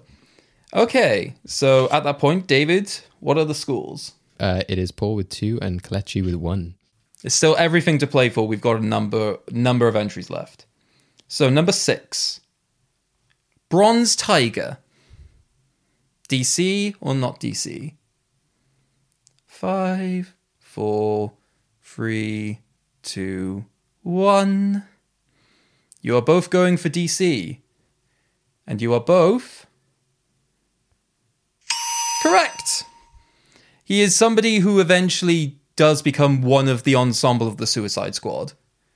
Um, I think probably, if anything, I think he has an appearance in the second animated Suicide Squad film. Oh. That that sounds like one that James Gunn would kill off. but then I suppose nobody's safe in it. In the Yeah, he's he's basically a savage fighter who does fight in a tiger mask. okay, number seven, the heckler. So is the heckler DC or not DC? Five, four, three, two, one. You've both gone for DC. And yet again, you are both correct. The heckler is indeed a superhero who fights crime with his ability to irritate people with sharp wit. So I mean, a knockoff Joker then. That's what I was thinking. What I was hoping for was that you'd go, oh, they've got the Riddler. There's no way they'd have the heckler as well. Well, I, I'm thinking less of DC as the longer this quiz goes on. to be fair, Marvel is not that much better when it comes to this weirdness. What's uh, the hero in South Park? Uh, the one who's like Captain quite- Hindsight. That's it. Yeah, it sounds like that sort of power as well. well, you're going to love number. I'm joking. It's not number eight. the entry for number eight actually is Mother Russia. DC or not DC? Oh, I've heard of this one. Five, four, I'm gonna take a three, two, one.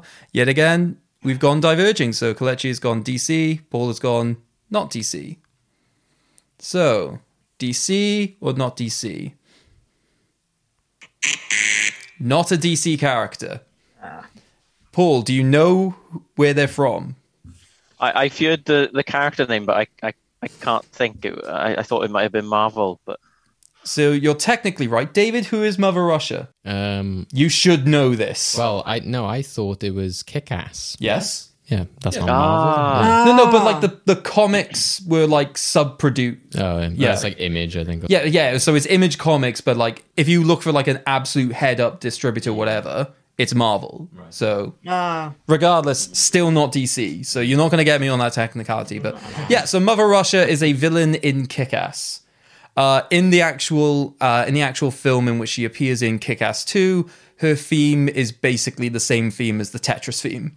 It's so weird. okay, are we ready for number nine? yep. yeah. Leslie Thompson. So DC or not DC? Five, four, three, two, one. You've both gone for DC. Do you recognize the character? I think she's one of the. She's in Gotham. One of the characters in Gotham. I think. Okay. I just guessed. Okay, and Paul just guessed. So, DC or not DC? I'm sorry. Oh, you're kidding! The character that you're thinking of is Le- is Leslie Tompkins. Oh.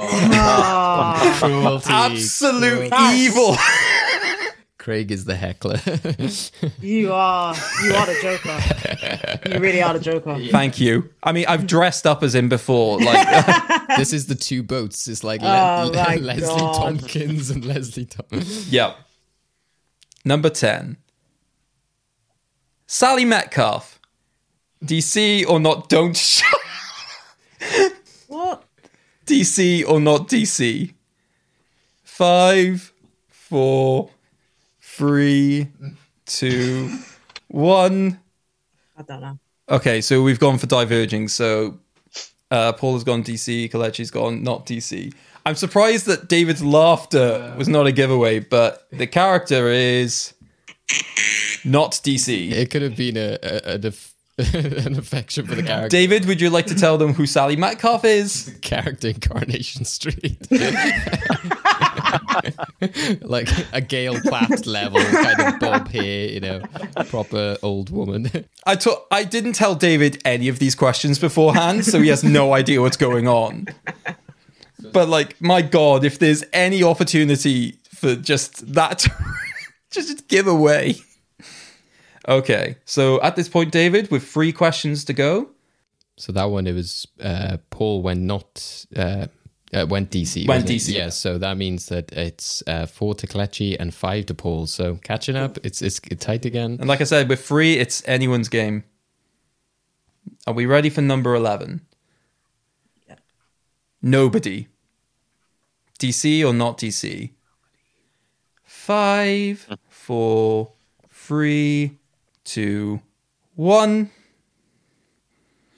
You have both gone for not DC.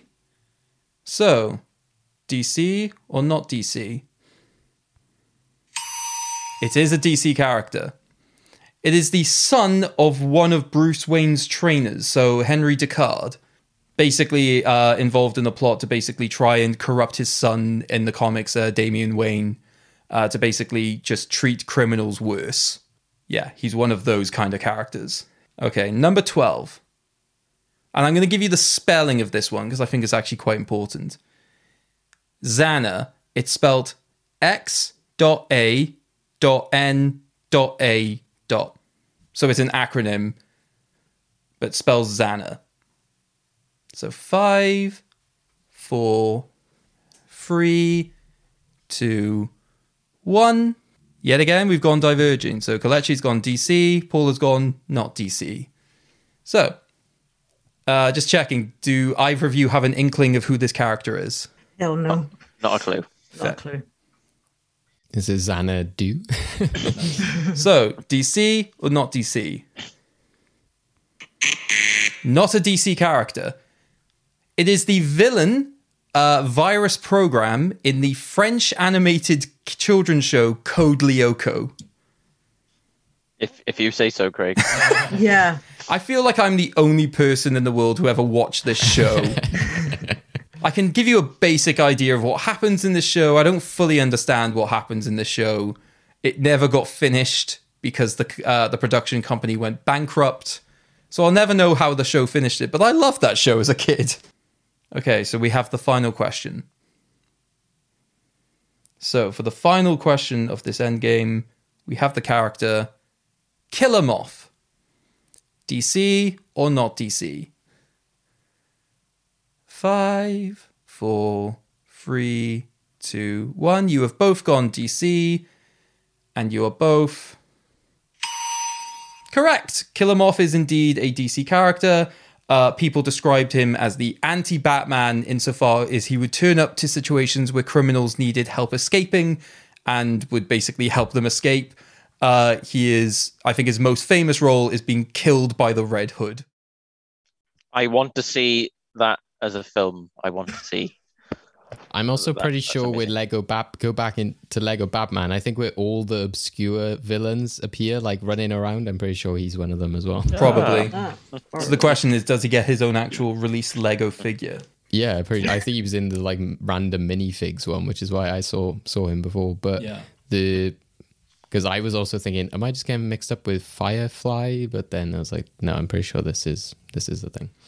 Okay, and that is the end of DC or not DC. So, David, I'll hand over to you for the final scores. Uh, so yeah, it was a tough race there, but it was Paul who came out as the winner there with seven points. Uh, with Kelechi ended with five.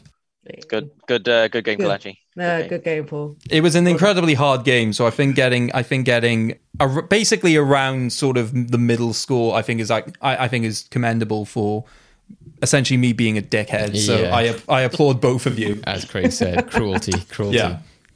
So, but obviously, with that, it means that Paul has now won the opportunity to choose the film that is discussed in our next episode.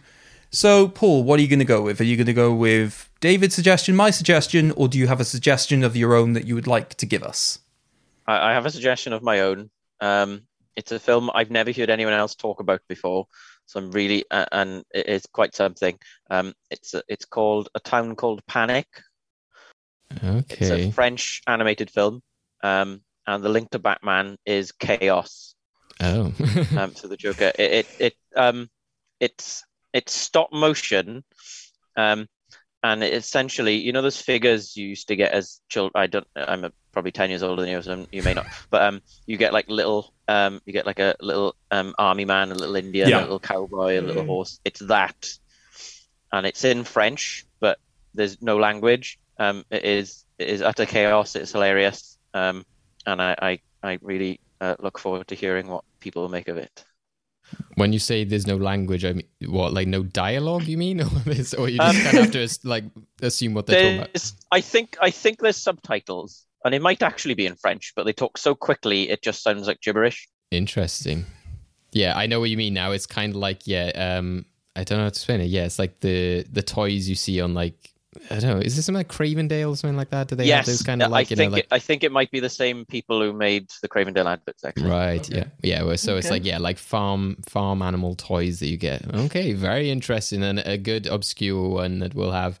Well, it's definitely gotten us off theme because I thought the last couple of episodes we were stuck in a certain theme. We're out of that now, so I'm happy about that. Okay. Yeah. Awesome. So next time we'll be t- uh, talking about a Town called Panic, uh, which is out in 2009, and uh, yeah, available to rent uh, if uh, you want to watch along with us at home.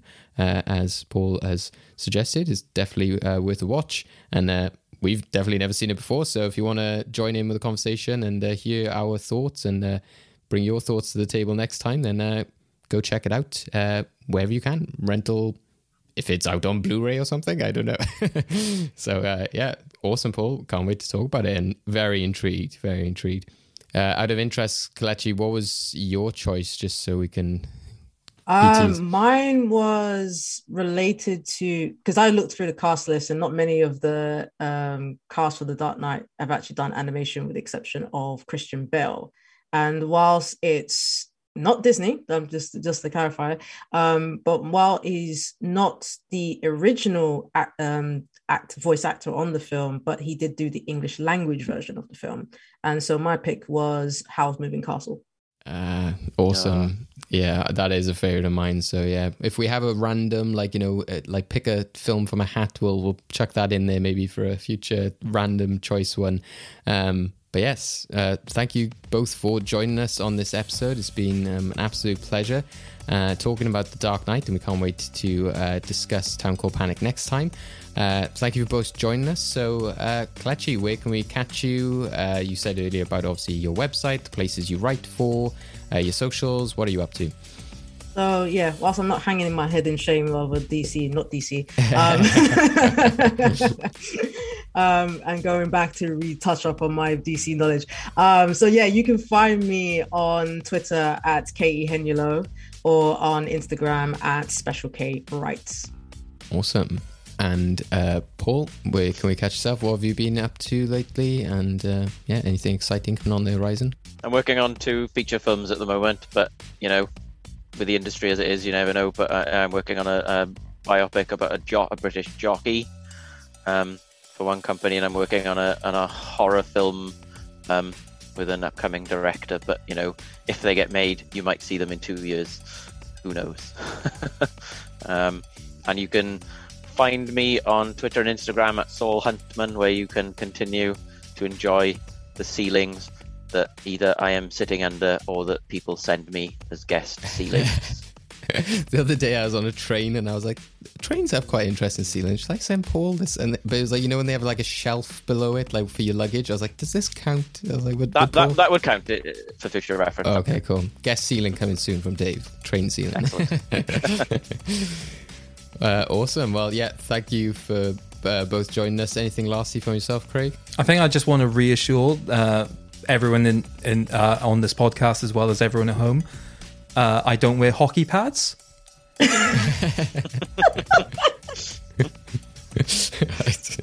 So, uh, okay, thanks for the clarification. And yeah, uh, we look forward to uh, everyone joining us next time. Thank you again, Kelechi and Paul, for joining us. We hope you can join us uh, in the future for another episode. And uh, yeah, we'll catch you all soon. Bye bye. Bye. Thank you. Bye. Bye. To keep up with the latest episodes of Well Good Movies, you can listen to us on all your usual podcast outlets, including Apple, Google, Spotify, YouTube, and more. Don't forget to follow us, subscribe, and rate us where you can to keep our podcast growing. You can follow us on Twitter, Facebook, and Instagram at Well Good Movies to keep up with the latest news and highlights from all our episodes, as well as tell us what movies you want to be discussed in the future. And if all of that isn't enough, you can also find us at our website, freshtakehub.com slash wellgoodmovies, where you can catch all our episodes along with videos and articles deep diving into the worlds of film and television. So what are you waiting for? Go check out the film we'll be discussing in next time's episode.